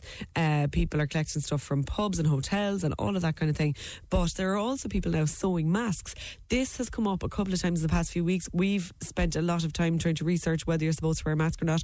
To be honest, the research is still a little bit up in the air. So for frontline health workers, they need full PPE, but they need a medical grade full um, masks, gowns, visors, the whole kit and caboodle. Now, obviously, ordinary people do not need that, and it would be a waste of that to give it to anybody who isn't a frontline health worker dealing with COVID patients. But there is now some research showing that it may be effective to wear a mask to protect other people from you. So, you wearing a mask is not necessarily going to protect you from other people infecting you, but it might protect other people from you. I had a text the other day from somebody who saw someone in a supermarket wearing a mask who took down the mask to sneeze a number of times and then put the mask back up. But that's not the point of the mask, uh, Maisie. The mask is for you to sneeze into so that you don't infect everyone else. Anyway, a number of women in direct provision are actually manufacturing these masks at the moment. Amazing project. I'll be talking to Vera, who's overseeing that, in just a moment.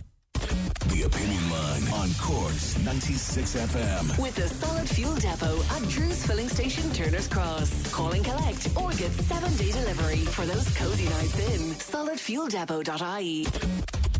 This is Corks Gold IMRO award winning talk show. The Opinion Line with PJ Coogan. Call us now, 1850 715 996. On Corks 96 FM. Now, I mentioned before the news that women in direct provision are now making masks to help protect people against the COVID epidemic. Vera, good morning. Good morning, Deirdre. Vera, tell me what's going on. What are you all doing? Um, so we're we started an initiative called the Sanctuary Mask Initiative, where we've recruited women living in direct provision centres in sixty or six centres across Cork to make hygiene masks. Uh, first to give to people living in direct provision, and then second to give to other vulnerable communities in Cork. Brilliant. And uh, are you involved with community and direct provision? Are you there yourself or?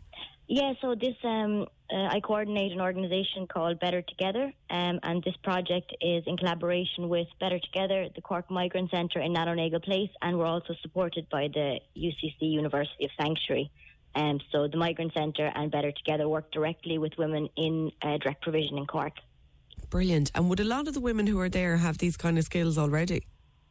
Yes. Uh, so one of the main women who is uh, she's our production manager, Olga um, uh, Wojteko.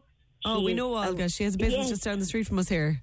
She does, yes. She's, she runs the um, she owns a sewing studio on Patrick's Hill, and she's um, she's a seamstress. So when we um, when we first reached out to her to see if she could make us some masks, um, she uh, she'd already her business wasn't wasn't taking anybody because of the new uh, because of the new lockdown. Yeah. So um, she's recruited uh, 15 women with with uh, sewing skills across the centres to help out. Brilliant. And so all the women are very skilled seamstresses themselves.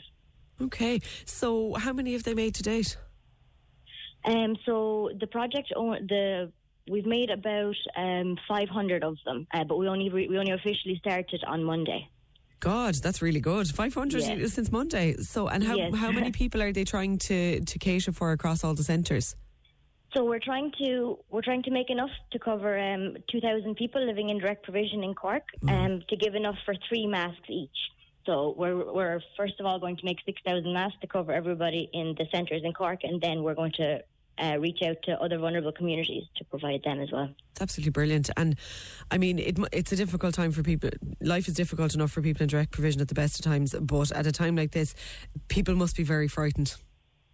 Yes, um, and this is where the idea came from as well. We reached out to women in the centres to see what they needed at the time, Mm. and uh, the two main things that that came up because it's not possible to do social distancing in the centres. People are restricted to their rooms, but they still need to use the pub or the public spaces, um, so or the communal spaces. So the two main things that they wanted was hand sanitizer and masks, which were both impossible to get at the time. Yeah. So this is what they did. Well, it's great to see people kind of taking their, their fate into their own hands to the extent that they can. Um, I know that they've limited opportunity to do that, so fair play to them for um, for kind of doing their bit. And Vera, we uh, we'll we'll talk to you again hopefully throughout this. Um, we have heard that some people have been moved out of the centres. Have you any information on that in terms of people who um, to, to get out and self isolate? We, we'd spoken to Graham Clifford from the Sanctuary Runners recently just about um, healthcare workers in particular trying to get out of the centres so as to avoid cross infection between um, healthcare sites and the centres themselves. Do you have any idea how kind of how well that is going? No, there's been talks about uh, thinning out some of the centres, but um, I wouldn't be able to give any official information about it. Okay, no problem. Vera, thanks a million for talking to us, and uh, no doubt we'll speak to you again and keep up the good work. Brilliant. Thank Thanks you very, much. Thank you.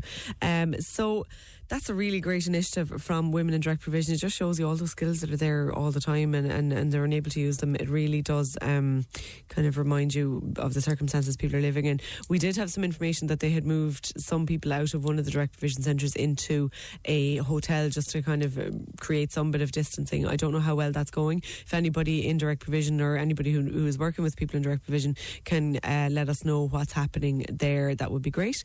Um, now, so a couple of people got in touch with us about a strange smell in Carrigtwohill um, in relation to I don't know what. Originally at the beginning we had a few different calls about it, uh, but I think they have identified the source of the smell. Councillor Anthony Barry is on the line. Anthony, what is the source of the smell? the source of the smell that's being, I suppose, it's a pervasive, pervasive smell there at the Cobh Junction. Uh, it's coming from the Merck plant. It's the uh, water treatment abatement plant uh, that they uh, treat the, the, the, I suppose, the waste material on site, and uh, they're having difficulties with that plant. Okay, so it's just it's it's from the plant. Is it is there any kind of danger presented by it or anything like that? Uh, we've been, uh, I've been uh, assured by both EPA and Merck themselves that there is no health risk. But apart from the fact that it is a, a fairly nauseating smell, I must admit uh, to anyone that's there, and a lot of people in Carrigtwohill have serious issues with the smell. Okay, all right. So people are not very happy about it, but they're saying they're kind of working on on getting it sorted. Yeah, I spoke to the management in Merck uh, a few days ago, and uh, they've guaranteed to me that they're doing all their power. The, the issue was they had a, they had a problem with that. Um, there's a specific name for it now, but it escapes me at the moment. But it is actually the, the treatment of the, the final residue um, of their process before it goes into the, the full uh, council or Irish Water as it is now. Uh, treatment plant in Carrigtwohill, and uh, they've had issues with that. They went to, to fix those issues, and it actually, I think, it made it worse. Okay. And um, th- that's a problem they just have at the moment. And I know they are they are working very diligently, or have at least assured me that they are trying to resolve that issue. Okay, all right. Councillor Anthony Barry from Fine Gael, uh, thank you for that. So, if you're in Carrigtwohill and that smell is bothering you, it's Merck is the source of it, and they are working on trying to fix it. Um, just to let you know as well, if you can't, if you haven't been able to get through to our donation line 1850 50 96 96, you can text us on the usual text number 083 3 96 96 96 and let us know you'd like to donate and we will call you back. Um, a member of our team over at Voice who are doing this with us um, will call you back just to make sure that you can donate. So thank you, Caroline, Paul, um, and a good few more people who have texted us to let us know that they are um, that they are willing to donate and they just want to do that. So if you can't get through to the main line on 1850 50 96 96. You can text us on 083 3 96 96 96 and we will get back to you to process that donation for our Frontline Legends.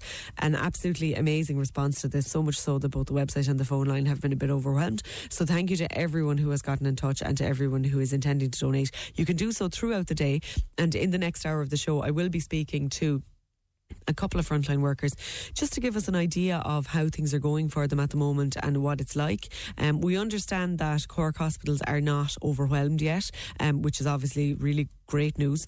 Um, we had heard news from the last couple of days that some of the hospitals in Dublin now are starting to fill up the ICU. The traditional ICU units, we'll say, are actually full now. Um, I think the Mater was one hospital where that was full. I think Vincent's is quite busy. Um, but in Cork, I understand from internal sources in the hospital that they're not full, anything like full yet, um, which is excellent news. I mean, it's it's come up again and again, but the wor- the best thing that could happen at the end of all this is that people say we overreacted because you know they always say you can tell a lot about a society by how it treats its most vulnerable, and everything that's happening now is to protect the most vulnerable. It's to protect the people who do not have the um, physical resources to protect themselves, who don't have the the um, the I suppose the, the health or the, the bodily resources to help themselves. Um, and you know, we're just everybody needs to do their best to try and protect them. One thing I suppose that you can do while you're cocooning or you're in isolation is read. Now, I was thinking about this this morning. I'm a big reader and I like watching TV and all of that. To be honest, um, this kind of isolation thing makes no great difference to my life anyway, in some ways, um, because I'd be happy inside of the book anyway. For people who aren't readers or don't watch TV, I really can't imagine how you're filling your time. Um, gardening, I suppose, doing the bit of painting if you still have some paint in the shed. Um, you know, I do feel a bit sorry for people. I wonder if, you know, even old matches were being shown, would that be something for them? But if you do read, um, I have a recommendation for you. I've just finished it. It's called The Liberation of Bridget Dunn and it's by Patricia Scanlon, who is on the line now. Good morning, Patricia. Good morning, Deirdre. How are you? I'm not too bad at all. I loved the book, first of all. well I'm done. Delighted to hear that. You're a very well known author. Um, I think everybody will recognise your name. You don't need a whole pile of introduction, really. Well, 30 years now, Deirdre. Would you believe since City Girl came out? Oh my gosh, is yeah, it? Yeah, it's actually going to. it- It's it was a Holy Thursday in 1990 that Wow. we launched City Girl. So, yeah, a few people might know me now at this stage. I think they do. I think they do. I remember picking up City Girls in my aunt's house um, years and years ago, and uh, they. I was sort of a bookish child, and they were sort of trying to get me to read, you know, kind of boring things. And I picked that up, and sure, I was intrigued. I was like, all these grown-up goings I on, you know. know. I mean, thank God it wasn't Jilly Cooper lying around the place. That's all I say. but so your your latest book is a bit away from City Girls. It's about a nun. It is. It's about uh, an 80 year old nun called Bridget. And um, so there's going to be a surprise birthday party for her. And uh, her sister Imelda has always been very jealous of Bridget and very angry with her because Bridget left um, her hometown, little country town of Ardclough, uh, because of something that happened to her. And she needed to get away fast. And in those days, um, you know, it was a great honour to have a nun or a priest in the family, and um, uh, Bridget decided, having heard some French nuns at a retreat, um, that would be the ideal escape from Ardclough for her.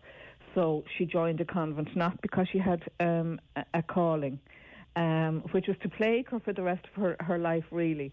But uh, her sister Imelda was so angry that um, Bridget escaped first because she wanted to get out. You know, when you live in a, a, a rural community and uh, in in the fifties, Mm. the dream was to get to Dublin, and uh, you know, Imelda wanted to live her own life in a bedsit or a, a little flat and go dancing in the Ierne Ballroom and go to the, a proper cinema, not an old cowshed with the rain coming down on the roof, Yeah. um, and not having to help her, her parents with the farm. Um, but Bridget got away first, and all through their lives, there's this kind of jealous anger and not realizing that each envies what the other has. Bridget would have loved a husband and children, which Imelda had, um, and a house of her own, and um, Imelda would have loved the freedom that Bridget had out in the, the missions in Africa. Um, because she used to write the letters home, and it all sounded so, so colourful and exciting. Like Bridget was driving um, along the Senegal, the, the river, and uh, going to the camps and setting up mother and baby homes uh, or um, clinics. And um, so the, the party arrives, and it happens. There's a house called the Four Winds. Uh, which is a holiday home for the nuns, and uh, that's where Bridget has kind of spent a lot of her retirement. And um, there's a party, and Imelda gets a bit pissed, and then out it all comes, and there's uproar. Do you know, I have to say, out of the whole book, like, and I suppose for, for our younger listeners as well, there are there's a whole cross generational storylines as well. So there's uh, the the granddaughter who's what in her That's right. twenties, and there's her mother as well, and there's there's an awful lot of um, the relationships between all of them. I really liked the character of Imelda. I know she's probably not she's not very likable, but I felt she was so realistic. Well, I think everybody has an Imelda in their lives. Everybody does. An Like Imelda used to make me laugh because she muscled her, her way into the book. I had just intended to write about um, Bridget and uh, Bridget's um, niece, um, Keelan, and her daughter, Keelan's daughter, Mary Claire, who, who had come home from Canada because um, her boyfriend had done the dirty on her. And um, this, I was sitting at my desk one day and I, I, I wrote, I think it was chapter four, chapter five, and uh, I'm typing, Will I make your stuffing for you, Mrs. O'Brien? Indeed, and you will not. I'll make my own stuffing, thank you. I said to myself, now who's this one? She's a bit of a wagon. and she, Imelda muscled her way in. But, but um, you know, people will understand where she's coming from because she always sees herself as, as the, um, the Martha to um, to Mary. You know, she was the one who had to do uh, do all the hard work around the house and, and look after the parents while Bridget swanned around being religious. Yeah, I think there's like there's an Imelda in every single family. I think Yeah. everybody knows one. Yeah. Um. So Patricia, it's it's a great book. I really enjoyed it. I thought the relationships between the women were so interesting, and it really mapped out all the social changes. Like you've you've the social change that both Bridget and Imelda dealt with, and they're talking about the referenda, and they're talking about the church and the place of the yeah, church. well, they come, Bridget comes from uh, and Imelda come from such a different uh, generation and Mm. such a different timescape. Um, you know, I write about the contraceptive train, about Yeah. Nell McCafferty and Máirín Johnston, and the and the women going up to to uh, Belfast uh, because I wanted the younger women, my younger readers, to to appreciate that their their freedoms were hard fought for Yeah. by these women. Uh, Yeah. they, they a lot of a lot of the young women now wouldn't know who, who you were talking about, um, but those women fought for our rights. Absolutely, and it really does convey that sense. Uh, Patricia Scanlon, thank you for that. I'm out of time, I'm afraid, but thanks a million for joining me this morning. You're listening to highlights from the Opinion Line on Cork's 96 FM. To hear the full show, download the podcast from iTunes or c96fm.ie. The Opinion Line with PJ Coogan on Cork's 96 FM.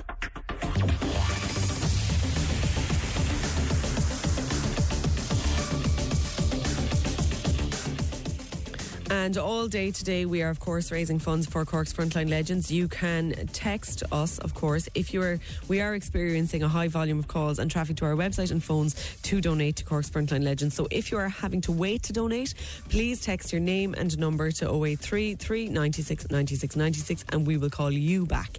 Now, another group of people. We spoke about people in direct provision earlier who are pretty trapped in their circumstances, as many of us are at this time, but maybe to a little more extreme. Um, another group of people who are also stuck where where they were are the defence forces. There are a lot of members of the defence forces who are regularly stationed abroad, of course, but this pandemic is not just in Ireland, of course, it's worldwide, and more than 400 Irish peacekeeping troops due home to their families soon will have to spend more than a month extra overseas due to the pandemic. A decision is expected to be announced by the UN this week that the rotation of peacekeepers to and from all missions across the globe will be put on hold until the end of June. Now, there was an article in the Irish Independent about this earlier this week, and I understand that the uh, wives and partners of the Defence Forces are pretty upset that it was leaked to the press before the the Defence Forces themselves were indeed informed, not to mind informing their families. Shelley Cotter from the WPDF is on the line at the moment. Hi, Shelley. What I'm what I'm understanding from this is that this was leaked to the papers before anybody was officially informed. Correct. What happened was um, rumours, obviously, as they do, have been milling around for about a week, week and a half. Um, we had lads, we have we have lads serving in Mali, Lebanon, and Syria. Um, they had been told unofficially that they weren't coming home, so a few had told their wives. Um, then there were phone calls given to the families to say that they were coming home from the bases. So we were getting cross messages in and out. Um, and then we heard the UN had made the request that they stay, but Ireland had not made any decision on it. And long story short, in one day, the newspaper article came out. The bases contacted families to say they were coming home. The article came out to say they weren't coming home. And families are absolutely in disarray. Um, I think for us, this whole country is worried. Um, we worry about the loved ones that are cocooning. We, we're worried about our young kids. And now to worry about our lads who still have no idea what's going on. It's an, it's just an added stress, an absolute added stress. Um, they're more than happy to do their job. I mean, another worry that the families had, which is actually quite small now in comparison, was when they come home, um, they expected all the boys and that, that our lads to come home and self isolate at home as soon as they came back. Now, that in essence would be fine if you didn't have young children or a home you could do it in. Yeah. But for these children, not seeing mommy or daddy for six months to a year, because we do have serving members after serving a year over there already, um, to come home and stay in a spare room and not be allowed to see, touch them for another two weeks, it, it just, the mind boggles how you could do that to children. God, or families who don't best, have the isn't it? ability. So we were in the process of arranging, and they gladly did so, to let these men and women stay in their barracks to isolate so Mm. they could come home safely and have the reunion that all other battalions would have when they come home. And then this has been thrown in in the mix. So there's an awful lot of distraught families around Ireland at the moment. Yeah. And Shelley, in terms of the locations where they're serving, I suppose everywhere kind of has it now. Um, they wouldn't have access to, to ICUs probably in most of those locations. Well, along with anybody serving, you will always have the core medical group that's ready to, you know, in, in times, I know we're not at war, but you can still have issues, you could still have explosions, you could still have anything. So there are medical crews on board or on board and on barracks and bases, wherever you're stationed, who are ready for things. Who are ready for any eventuality. So medically, we're always covered. That would never be a worry. Yeah. Um, okay. We're quite contained in our bases abroad. Um, and obviously, there would be now, they would carry on each country in line with whatever restrictions are in place. So there are an awful lot of things that would protect our lads abroad. Okay. So they're not in any immediate danger from the virus. It's just a case Not that of we've people heard are, no. are upset that they won't be home when they're supposed to have been home. they still have to isolate.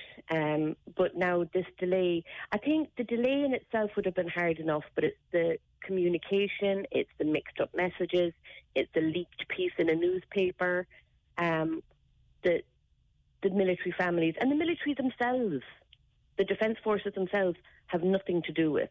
This is between the UN and the Department of Defence. Right. So, you know, it's.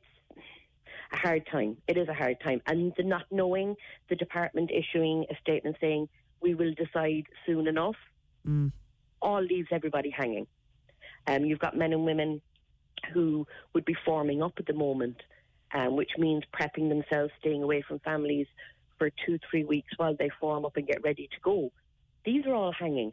Do they stay away from their families during form up? Do they now go back because they have another month? It's it's a mess, Dee. It's an absolute mess, and families are paying for it. And we have Cork families at the moment waiting for their loved ones to come home and have no idea, none. Okay, Shelley Cotter from the WPDF. Thanks for keeping us posted on that, and hopefully they'll get some certainty soon because it is like it's hard enough without um, adding the loneliness and the uncertainty to all of this. A texter says, "Can you please reiterate the Coast Guard or in line notice not to exercise in the sea?" Myrtleville, Crosshaven. Thank you for helping to keep us safe. Um, I didn't know there was a no- is there a notice that you can't swim? Is it? I didn't know that. No, obviously it makes sense that there would be, but I didn't realise it had been issued.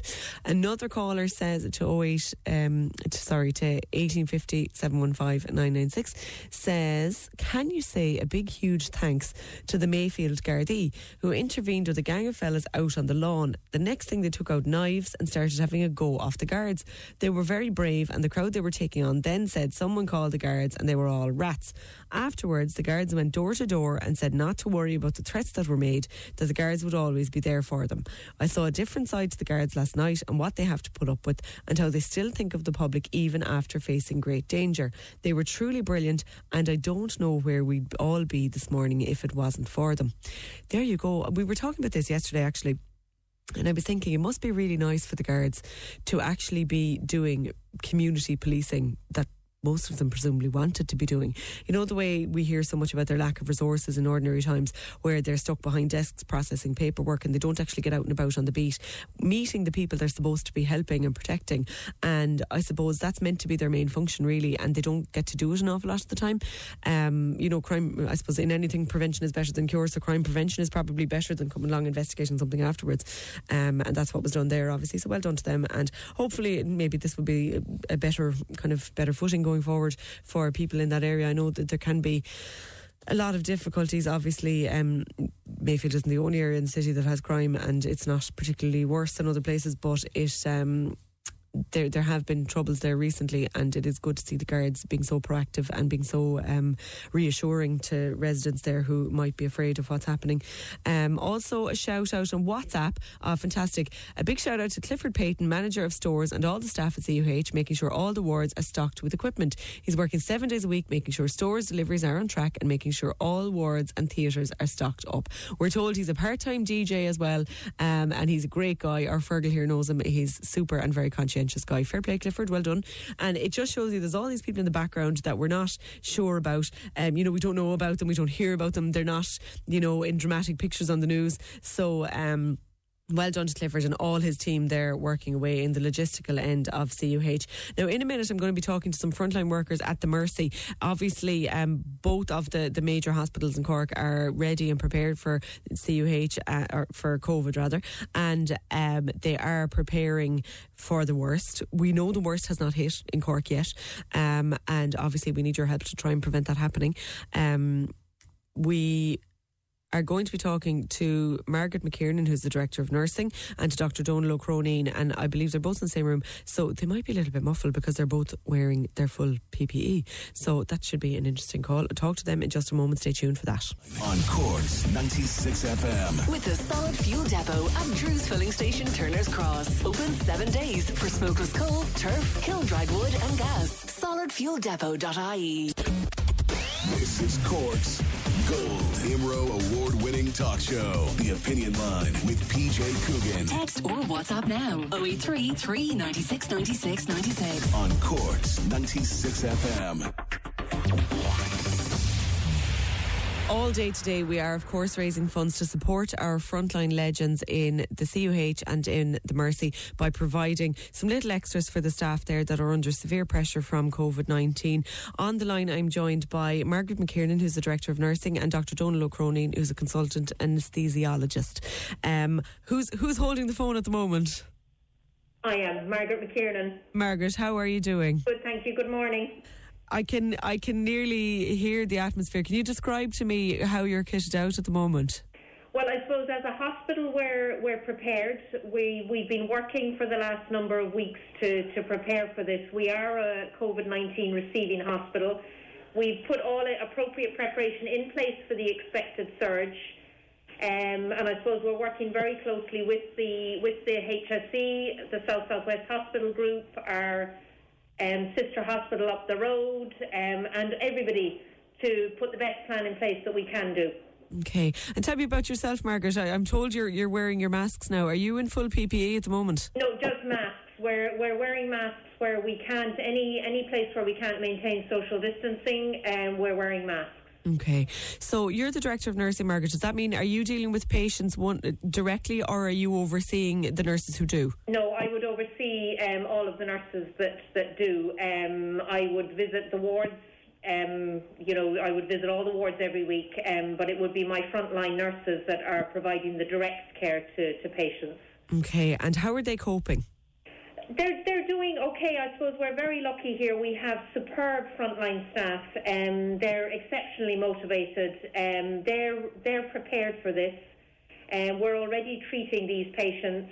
Um, we're putting in as much staff support for staff as we can, but morale is good here. But I think that reflects the culture that we have here in the Mercy. People are very committed. We're dealing with very professional, resilient um, people here.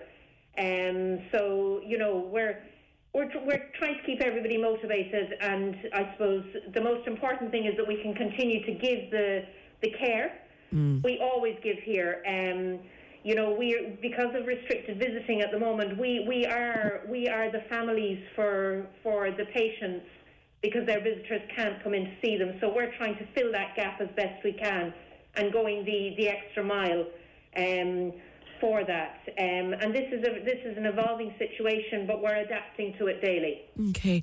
In terms then, Margaret, of uh, you, you speak about um, the staff, I suppose, having to take the place of patients in terms of reass- or of family, in terms of reassuring patients and kind of giving them that extra little bit of emotional support.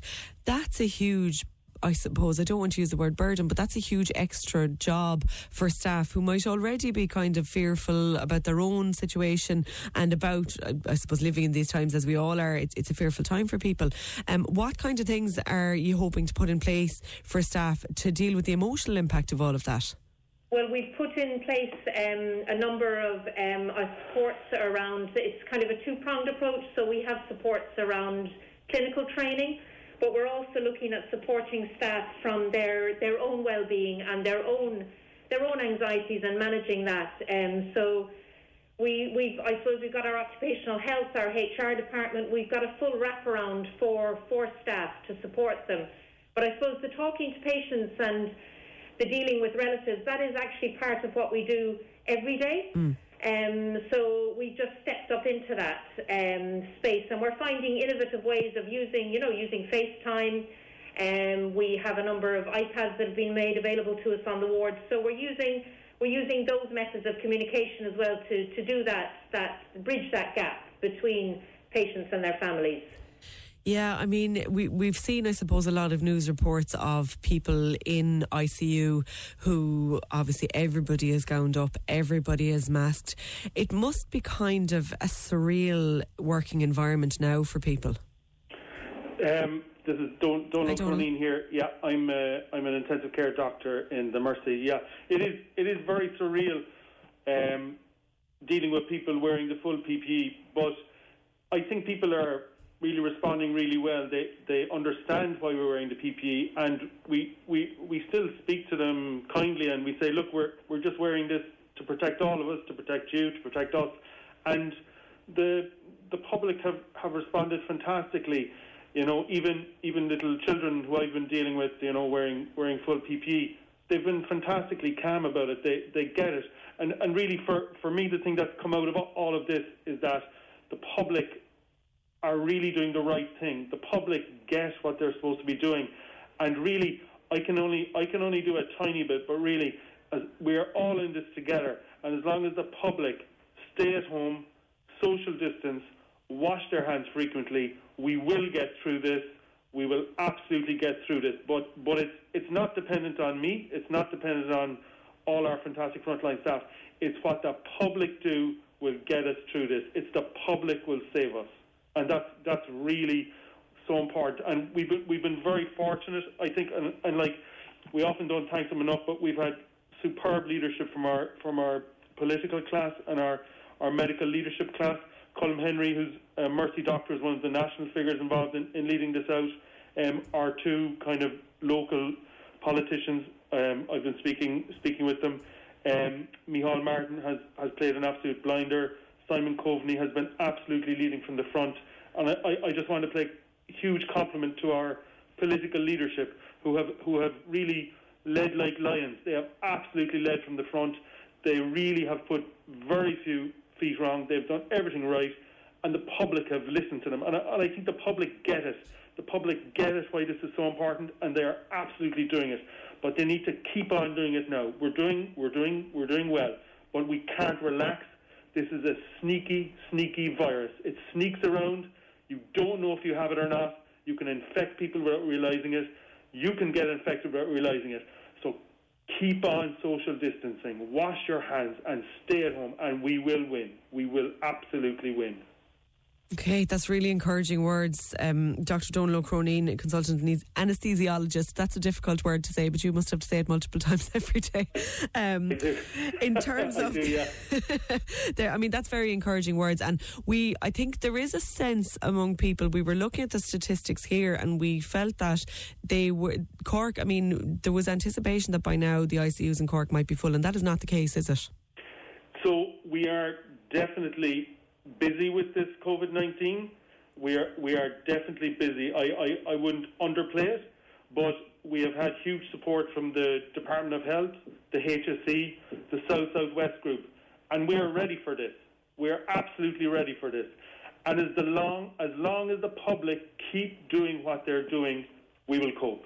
If the public keep getting this right, like they're getting it right so far, we will cope. And and I am not I am not losing sleep about this at night at all because the public are doing the right thing. This is this is not a, a doctor thing. This is not a nurse thing. This is a thing for for the public. They are the ones who will fix this. They are the only ones who can save us by their actions and behaviour. So I, I, I have I am increasingly confident and respect for what the Irish public are doing. By and large, they are getting this absolutely right. They realise how serious it is, and they are really genuinely playing a blinder. And I hope in a few years' time we'll we'll be able to look back and say, "Do you know, we got it right. We we, we get some things wrong, but our our, our leadership uh, got this right, and and we we got it right as well. Please God, you know." Thanks so much, Dr. Donal O'Croneen and Margaret McKiernan from the Mercy. We'll let you get back to your very important work. Thank you so much for joining us today and for sharing those messages because I think that's such encouraging news for people to hear that our, our medical staff know that we are behind them. They know that we are all doing our best. They know that the efforts that you are making are not going unnoticed and they are not in vain. They are working please help them to keep working. If you're doing your bit by staying inside and by self isolating and by following all the guidelines, that's wonderful. If you want to do something else, you can, of course, donate to assist our frontline workers with an internal wellness centre and an external wellness space so staff have somewhere to relax after coming off a very difficult shift or in, in their breaks. Uh, mental health supports for those staff as well, and Genius thermometers, which give staff a temperature reading in just seconds. So you can donate just 19 euro by clicking 96 fm.ie today and making a one off donation of that 19 euro. You can call 1850 50 96 96. If you can't get through there because we are experiencing a high volume, you can text us on 083 3 96 96 96 and you can say please contact me I wish to donate and we'll call you back um, that's I mean listening to Margaret and Donal there the passion they have for their work and the passion they have for dealing with patients. And it's such a reassurance to know that they still have the time and they still are able to deal with people in a compassionate way. They found technology to help them to do that. And now it's just up to us to do our bit to make sure that they don't have to be faced with the kind of decisions that we saw doctors in Italy and in indeed in New York being faced with where they're having to decide who gets the ventilator and who gets the ICU bed. At the moment, that's not where we're at. Hopefully, their work and all of our work as good citizens will mean that they never have to make that decision between somebody living and somebody dying in this pandemic. Um, in that spirit, I suppose, President Higgins has an Easter message for people, uh, which we are now going to um, play. He's been being played today on all of the local radio stations again, and as he was last week, um, with a very, very important message for the public this Easter. This Easter 2020 is a challenging time for so many. All of our Irish family, and particularly those abroad, are very much in the thoughts of loved ones during these difficult days as we strive together to come to terms with the coronavirus and its consequences. Over the past number of weeks, all of us have awoken abruptly to changes in our way of life. There is an uncertainty, anxiety, and fear to be overcome as the coronavirus takes hold in our communities. We've all been asked to take more restrictive measures in order to stop the spread of the virus. Measures that would have been unimaginable just a few weeks ago, and which have presented a challenge to our resolve, to our way of life, be it how we work or socialise with others. As the number of coronavirus cases rises and the global death toll accumulates to shocking levels, it would be easy to become overwhelmed. Sabina and I are greatly aware of the pain and suffering so many of you are experiencing in different ways. We send our deepest sympathies to those who have been bereaved in recent days and weeks as a result of the pandemic, those who are ill, anxious, and concerned. We know too how difficult it is in so many ways for those who would wish to be with loved ones for whom they are concerned, but whose protection requires that they stay at a distance. All of what we're asked to do now is about saving lives, slowing down the spread of the virus, and caring in the ways that have been suggested to us by medical advice until a vaccine emerges. May I take this opportunity again, as President of Ireland, to thank all those who continue to work tirelessly and selflessly to keep communities, wherever they may be, healthy and safe. The many Irish medical staff who are providing the highest standards of care, not only at home but across the globe to all of you responding to this crisis, including those in retail, pharmaceuticals, other vital sectors providing essential goods and services, such as maintaining the settings for medical care, Buíochas ó chroí. The Irish community abroad, which extends to some 75 million in its widest definition, is a community united by its roots to Ireland, but also by these shared values that our Irishness embodies. Sabina and I would like to convey the sympathy and solidarity of the Irish people at home to our wider global family as we share together in our different places a response to this challenging crisis. A response that I believe will lead us towards a further strengthening of the values of empathy, compassion, inclusion, and shared humanity values that have always defined us as a nation and which have been so much in evidence in recent weeks. Irish people have always made an enormous contribution to the nations in which they've settled, be it temporarily or permanently. And you continue to do so at this time of great need. To those of you abroad, may I express again how deeply grateful I am to those of you who are reaching out a hand of friendship and support to your fellow Irish immigrants, in particular to those who are ill, bereaved, or in particular need of assistance at this challenging time. To know of your compassion and practical assistance is of great comfort to their families and loved ones at home. Easter is a time of hope, of rebirth, of new beginnings. That is what is central in the various religious services, the transcendence of suffering Nature in its renewal offers us perennial hope as we deal with these difficult times. Just as the seasons change, this crisis too will pass, but its severity and magnitude are to a large extent in our hands. Kahamid our Mishnah Kavuskut is a kunyal onaskomemi dreid and ashari a yukik. At Easter, we're asked to muster our courage, keep faith with our possibilities, so that we can be ready for our renewal. In keeping with the Easter message of hope, Irish people are being asked to place a light in their window tomorrow the Saturday before Easter Sunday, a time so important in the symbolism of our Irish independence. Sabina and I will light lanterns and place these at the doors in Áras an Uachtaráin, symbolising our shared solidarity and offering a beacon of hope in a time of darkness. The days ahead may continue to be difficult, and for some I recognise they are more difficult than others, such as carers. But what a memory it will be, and legacy too, when the virus has passed, to know that we gave of our best, and what a valuable memory it will be, that we continue to save lives that would otherwise have been lost by cooperating and working with the measures suggested to us for the good of all. As President of Ireland, mar Uachtarán na hÉireann, I send you Easter greetings wherever you may be and wish you well in your solidarity, vigilance and tenacity during these difficult times when we are tested like few other times in recent memory. In the shadow of each other we live. May the hope and peace of Easter be with you all. Berbach.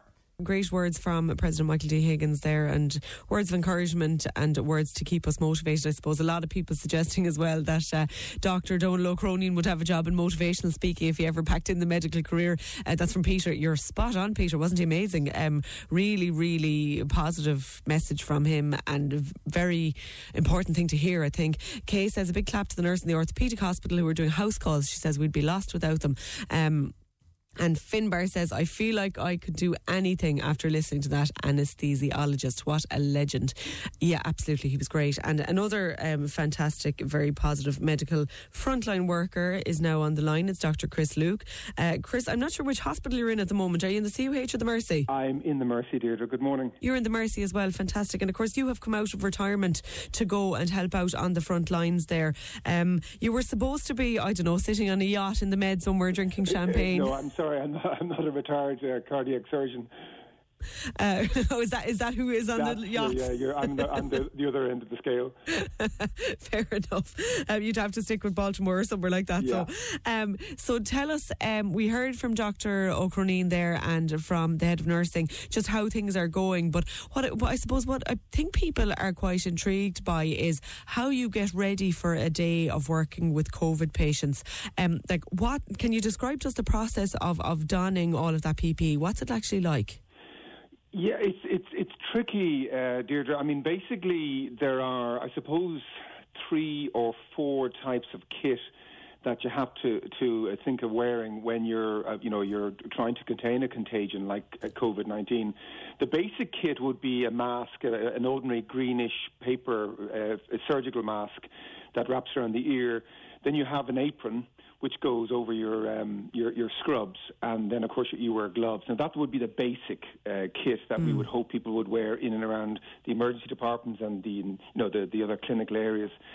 Beyond that, then you have what's called, you know, full PPE, which is personal protective equipment, and that's where you are really trying to protect your mucous membranes.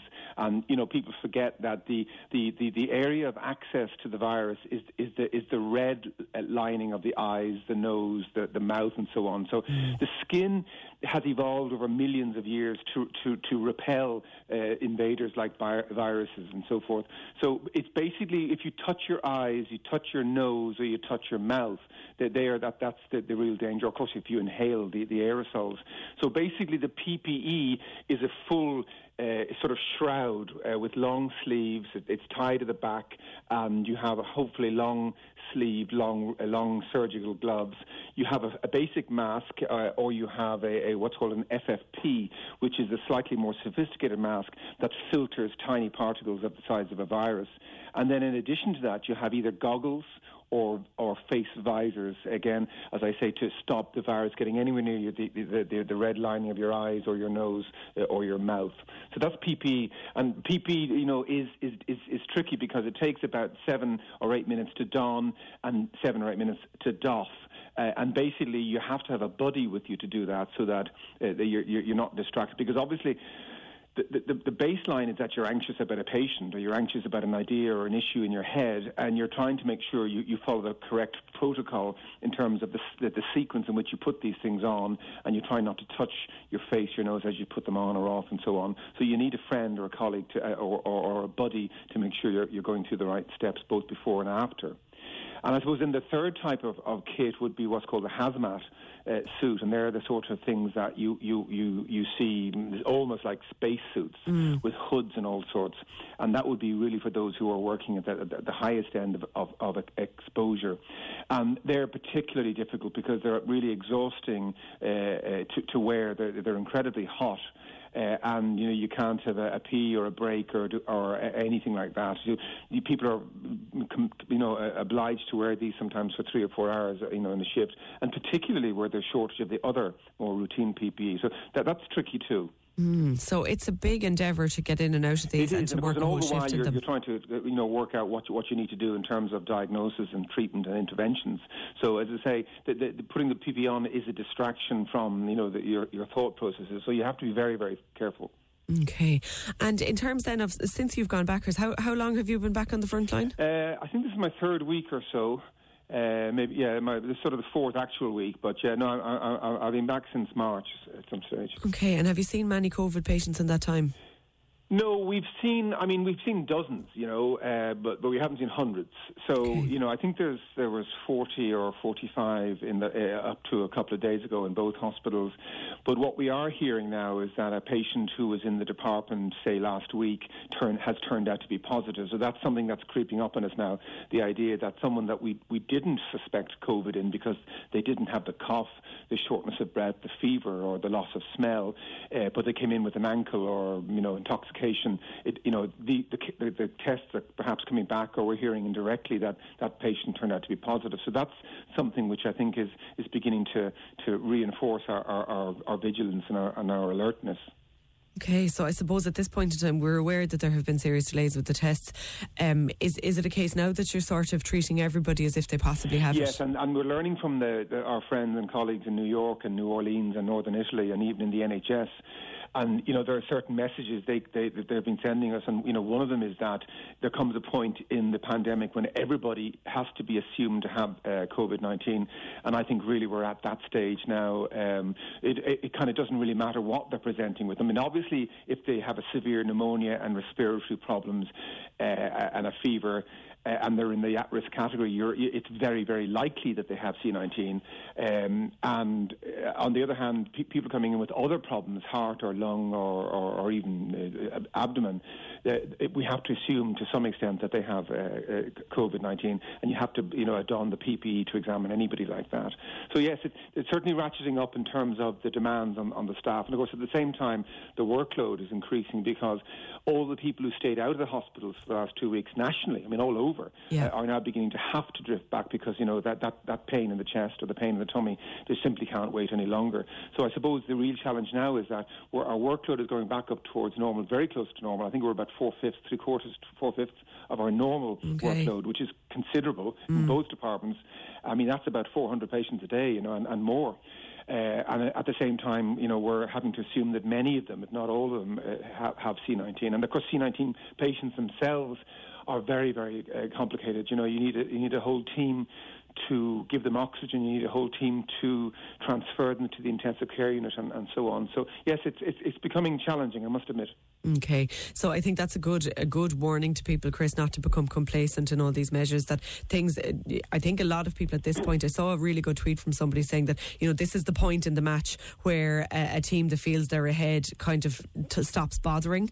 Um, and I think the that person was saying, you know, this is the point in this pandemic where a lot of people are saying, oh, well, it isn't as bad as they said it was going to be. We're not seeing huge, massive numbers of deaths. We can relax a bit. We can't relax, can we? No, absolutely not. And I mean, I have been saying uh, because you know there was a, a, a touch of sort of self-congratulation a week or two ago. And I was saying, well, it's a bit like being three points up against the All Blacks, or, or having a, had an accidental own, you know, own goal against the Germans. You know, in the first 15 minutes. It, you know, there is a surge of, oh, well, we're, we're, we've got this. Uh, but no, there's a long way to go yet. We're up against the toughest opponent we've faced in at least 100 years. Um, and, y- you know, now is exactly not the time to become complacent because I think complacency really, really is, is, the, is the greatest hazard of all. And now is the time to stay at home uh, and keep up the really, really good work. I mean, we're looking at about a 90% compliance rate amongst the population of Ireland. And, you know, we, we have an opportunity as a small island nation to show uh, that we are one of the best in the world at, at, at reducing the impact uh, of this virus. And, of course, it's all entirely down to the population because, you know, we don't have the medications to treat people once they become seriously ill. And the only real way to stop the spread of the virus is to stop people, you know, meeting. And, you know, this is a virus that hops from person to person. So we have to, I mean, I, I, I saw this going around Cork, a great mantra, stay six foot apart or you end up six foot under. Mm. And I think that's a very, very good mantra. Absolutely. Chris, how do the family feel about you having gone back to work? Uh, uh, well, you know, uh, mixed feelings. I think they're they're they're they're, they're delighted to be rid of me. uh, my my daughter, as you know, Kira, she's a she's an A and E doctor in the Mater in Dublin. Yeah. So there's a pair of us in it, and we're both delighted. I mean, you have to be a slightly excitable personality to to, to, to like emergency medicine, which which both of us do. And uh, I mean, I'd, I'd rather be there than anywhere else, to be honest. Well, fair play to keep up the good work and thank you for everything you're doing. It's um, it's it's uh, our medical professions really they've gone above, above and beyond and they continue to do so. And the only thing keeping them safe is us. So please maintain the guidelines, maintain your distance, keep the hands washed, stay out of everybody's way, and just do do what the government are asking us to do because it's for the sake of our emergency workers and our A and E workers and our doctors and our nurses and all of those frontline legends that we are asked to do all of these things to prevent more people getting sick and prevent them having to make awful life and death decisions. I saw this tweet, uh, Professor Mary Horgan from um, the uh, CUH is on the line well. Good morning, Mary. Good morning. Mary, I saw this tweet this morning from Dr. Paul Kelly in the Bons. I don't know if you're on Twitter, but he's um, he's a cancer doctor in the Bons and he's yes. obviously not working directly with COVID patients. But he said, struggling with the end of life conversations behind the sterile wall of PPE, no personal contact, non verbal communication limited almost to one's eyes, isolating and lonely for patients, against the grain as a doctor. Speaking from my own experience in a cancer clinic and ward as this relates to non COVID palliative care patients. So, Mary, this is this virus, whether people have it or not, the idea of the virus and the dealing with the virus is infecting every aspect of your work as doctors and of our, I suppose, all of our daily lives. Um, in terms of your work on a day to day basis, are you encountering this kind of strangeness? absolutely. I've been doing infectious diseases as a specialty for 30 years, and I've never experienced the um, fear that patients have with this particular infection. Um, it I suppose in, in many respects. Firstly, as you said, the, the doctors and the nurses and the physiotherapists who go in to the patient are all gowned up, so all you can see is, is somebody's eyes from a patient's perspective. And the other thing that, that strikes me that's that's new a new experience for me is really the the consistent fear that all the patients have when they get into hospital and when they're really sick with it, um, when they have the respiratory distress, in other words, difficulty breathing, high fevers, and cough, they're really afraid. Um, and for us as, as frontline healthcare professionals, it's hard not to, you know, I mean, obviously we, we're compassionate as, as always, but not being able to, you know, be be uh, seen by the patient. Uh, that gesture, that comforting that we give to patients, has has been really challenging. So, and, and Dr. Paul Kelly, um, I think, put it very um, nicely in his, in his tweet this morning. Um, so it is it is difficult, and what we do is to support the patient not only with oxygen and all of that, but reassure them, saying that once they're over it, they, they will be immune from it. But it's trying to get them through that difficult um, time when they're in hospital um, to reassure them and give them the best care we possibly can in very difficult situations. Members of your own team fearful, Mary, about what's ahead of them? You know, it, it's striking that I don't think they they are fearful, but they do protect themselves um, going in. I mean, from my point of view, I can I will say that that in my 30 years, it's the one time I could see myself as being a patient in a week or two and being exactly um, the person that I'm currently treating mm. because that is the risk um, that frontline staff have. And it's not just the doctors and nurses and physiotherapists.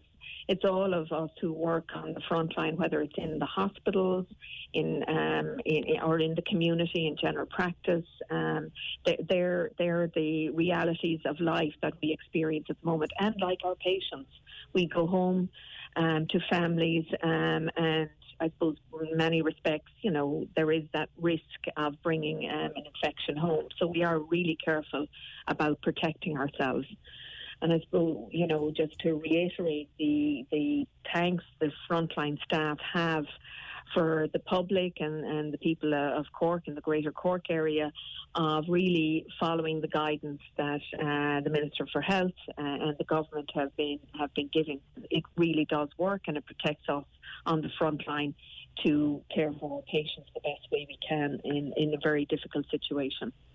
Mary, stay safe and thank you for all the work you're doing. Thank you. Thank you. It's it's such a sobering thing to think of all these people who are going to work every day. You know, most of us going out and about, if we are still having to go out and about for work and things, are aware there are risks in doing that. You know, all of us know going to work or anything, we have to be really careful with the hand washing and the wiping and the not touching our faces and everything. But for people who are going working in hospitals, they know they're dealing with the virus. Like they know they're looking at it and they're looking at what's happening to medical professionals around the world and the difficulties they're facing. And um, the fact that they are able and that they're willing to keep getting up and getting out there and doing their work and that work is so important. Um, thank you to all of them. And just to say thanks to everybody as well who has donated so far today. We have loads of people getting in touch with us asking to how they can donate to the Frontline Legends appeal.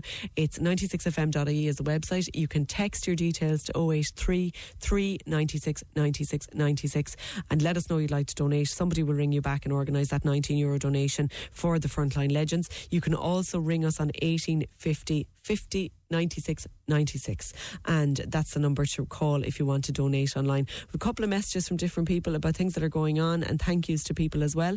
Also, want to mention that the Mná Feasa project is open to support women facing domestic violence Monday to Friday, 10 to 4, 021 421 1757 or email wisewomencork at gmail.com or you can join their live chat on mnafeasa.com. Subtle results, still you, but with fewer lines. Botox Cosmetic, onabotulinumtoxinA, is a prescription medicine used to temporarily make moderate to severe frown lines, crow's feet, and forehead lines look better in adults. Effects of Botox Cosmetic may spread hours to weeks after injection, causing serious symptoms. Alert your doctor right away as difficulty swallowing, speaking, breathing, eye problems, or muscle weakness may be a sign of a life threatening condition. Patients with these conditions before injection are at highest risk. Don't receive Botox Cosmetic if you have a skin infection infection. Side effects may include allergic reactions, injection site pain, headache, eyebrow and eyelid drooping, and eyelid swelling. Allergic reactions can include rash, welts, asthma symptoms, and dizziness. Tell your doctor about medical history, muscle or nerve conditions including ALS or Lou Gehrig's disease, myasthenia gravis, or Lambert-Eaton syndrome and medications, including botulinum toxins, as these may increase the risk of serious side effects. For full safety information, visit BotoxCosmetic.com or call 877-351-0300. See for yourself at BotoxCosmetic.com.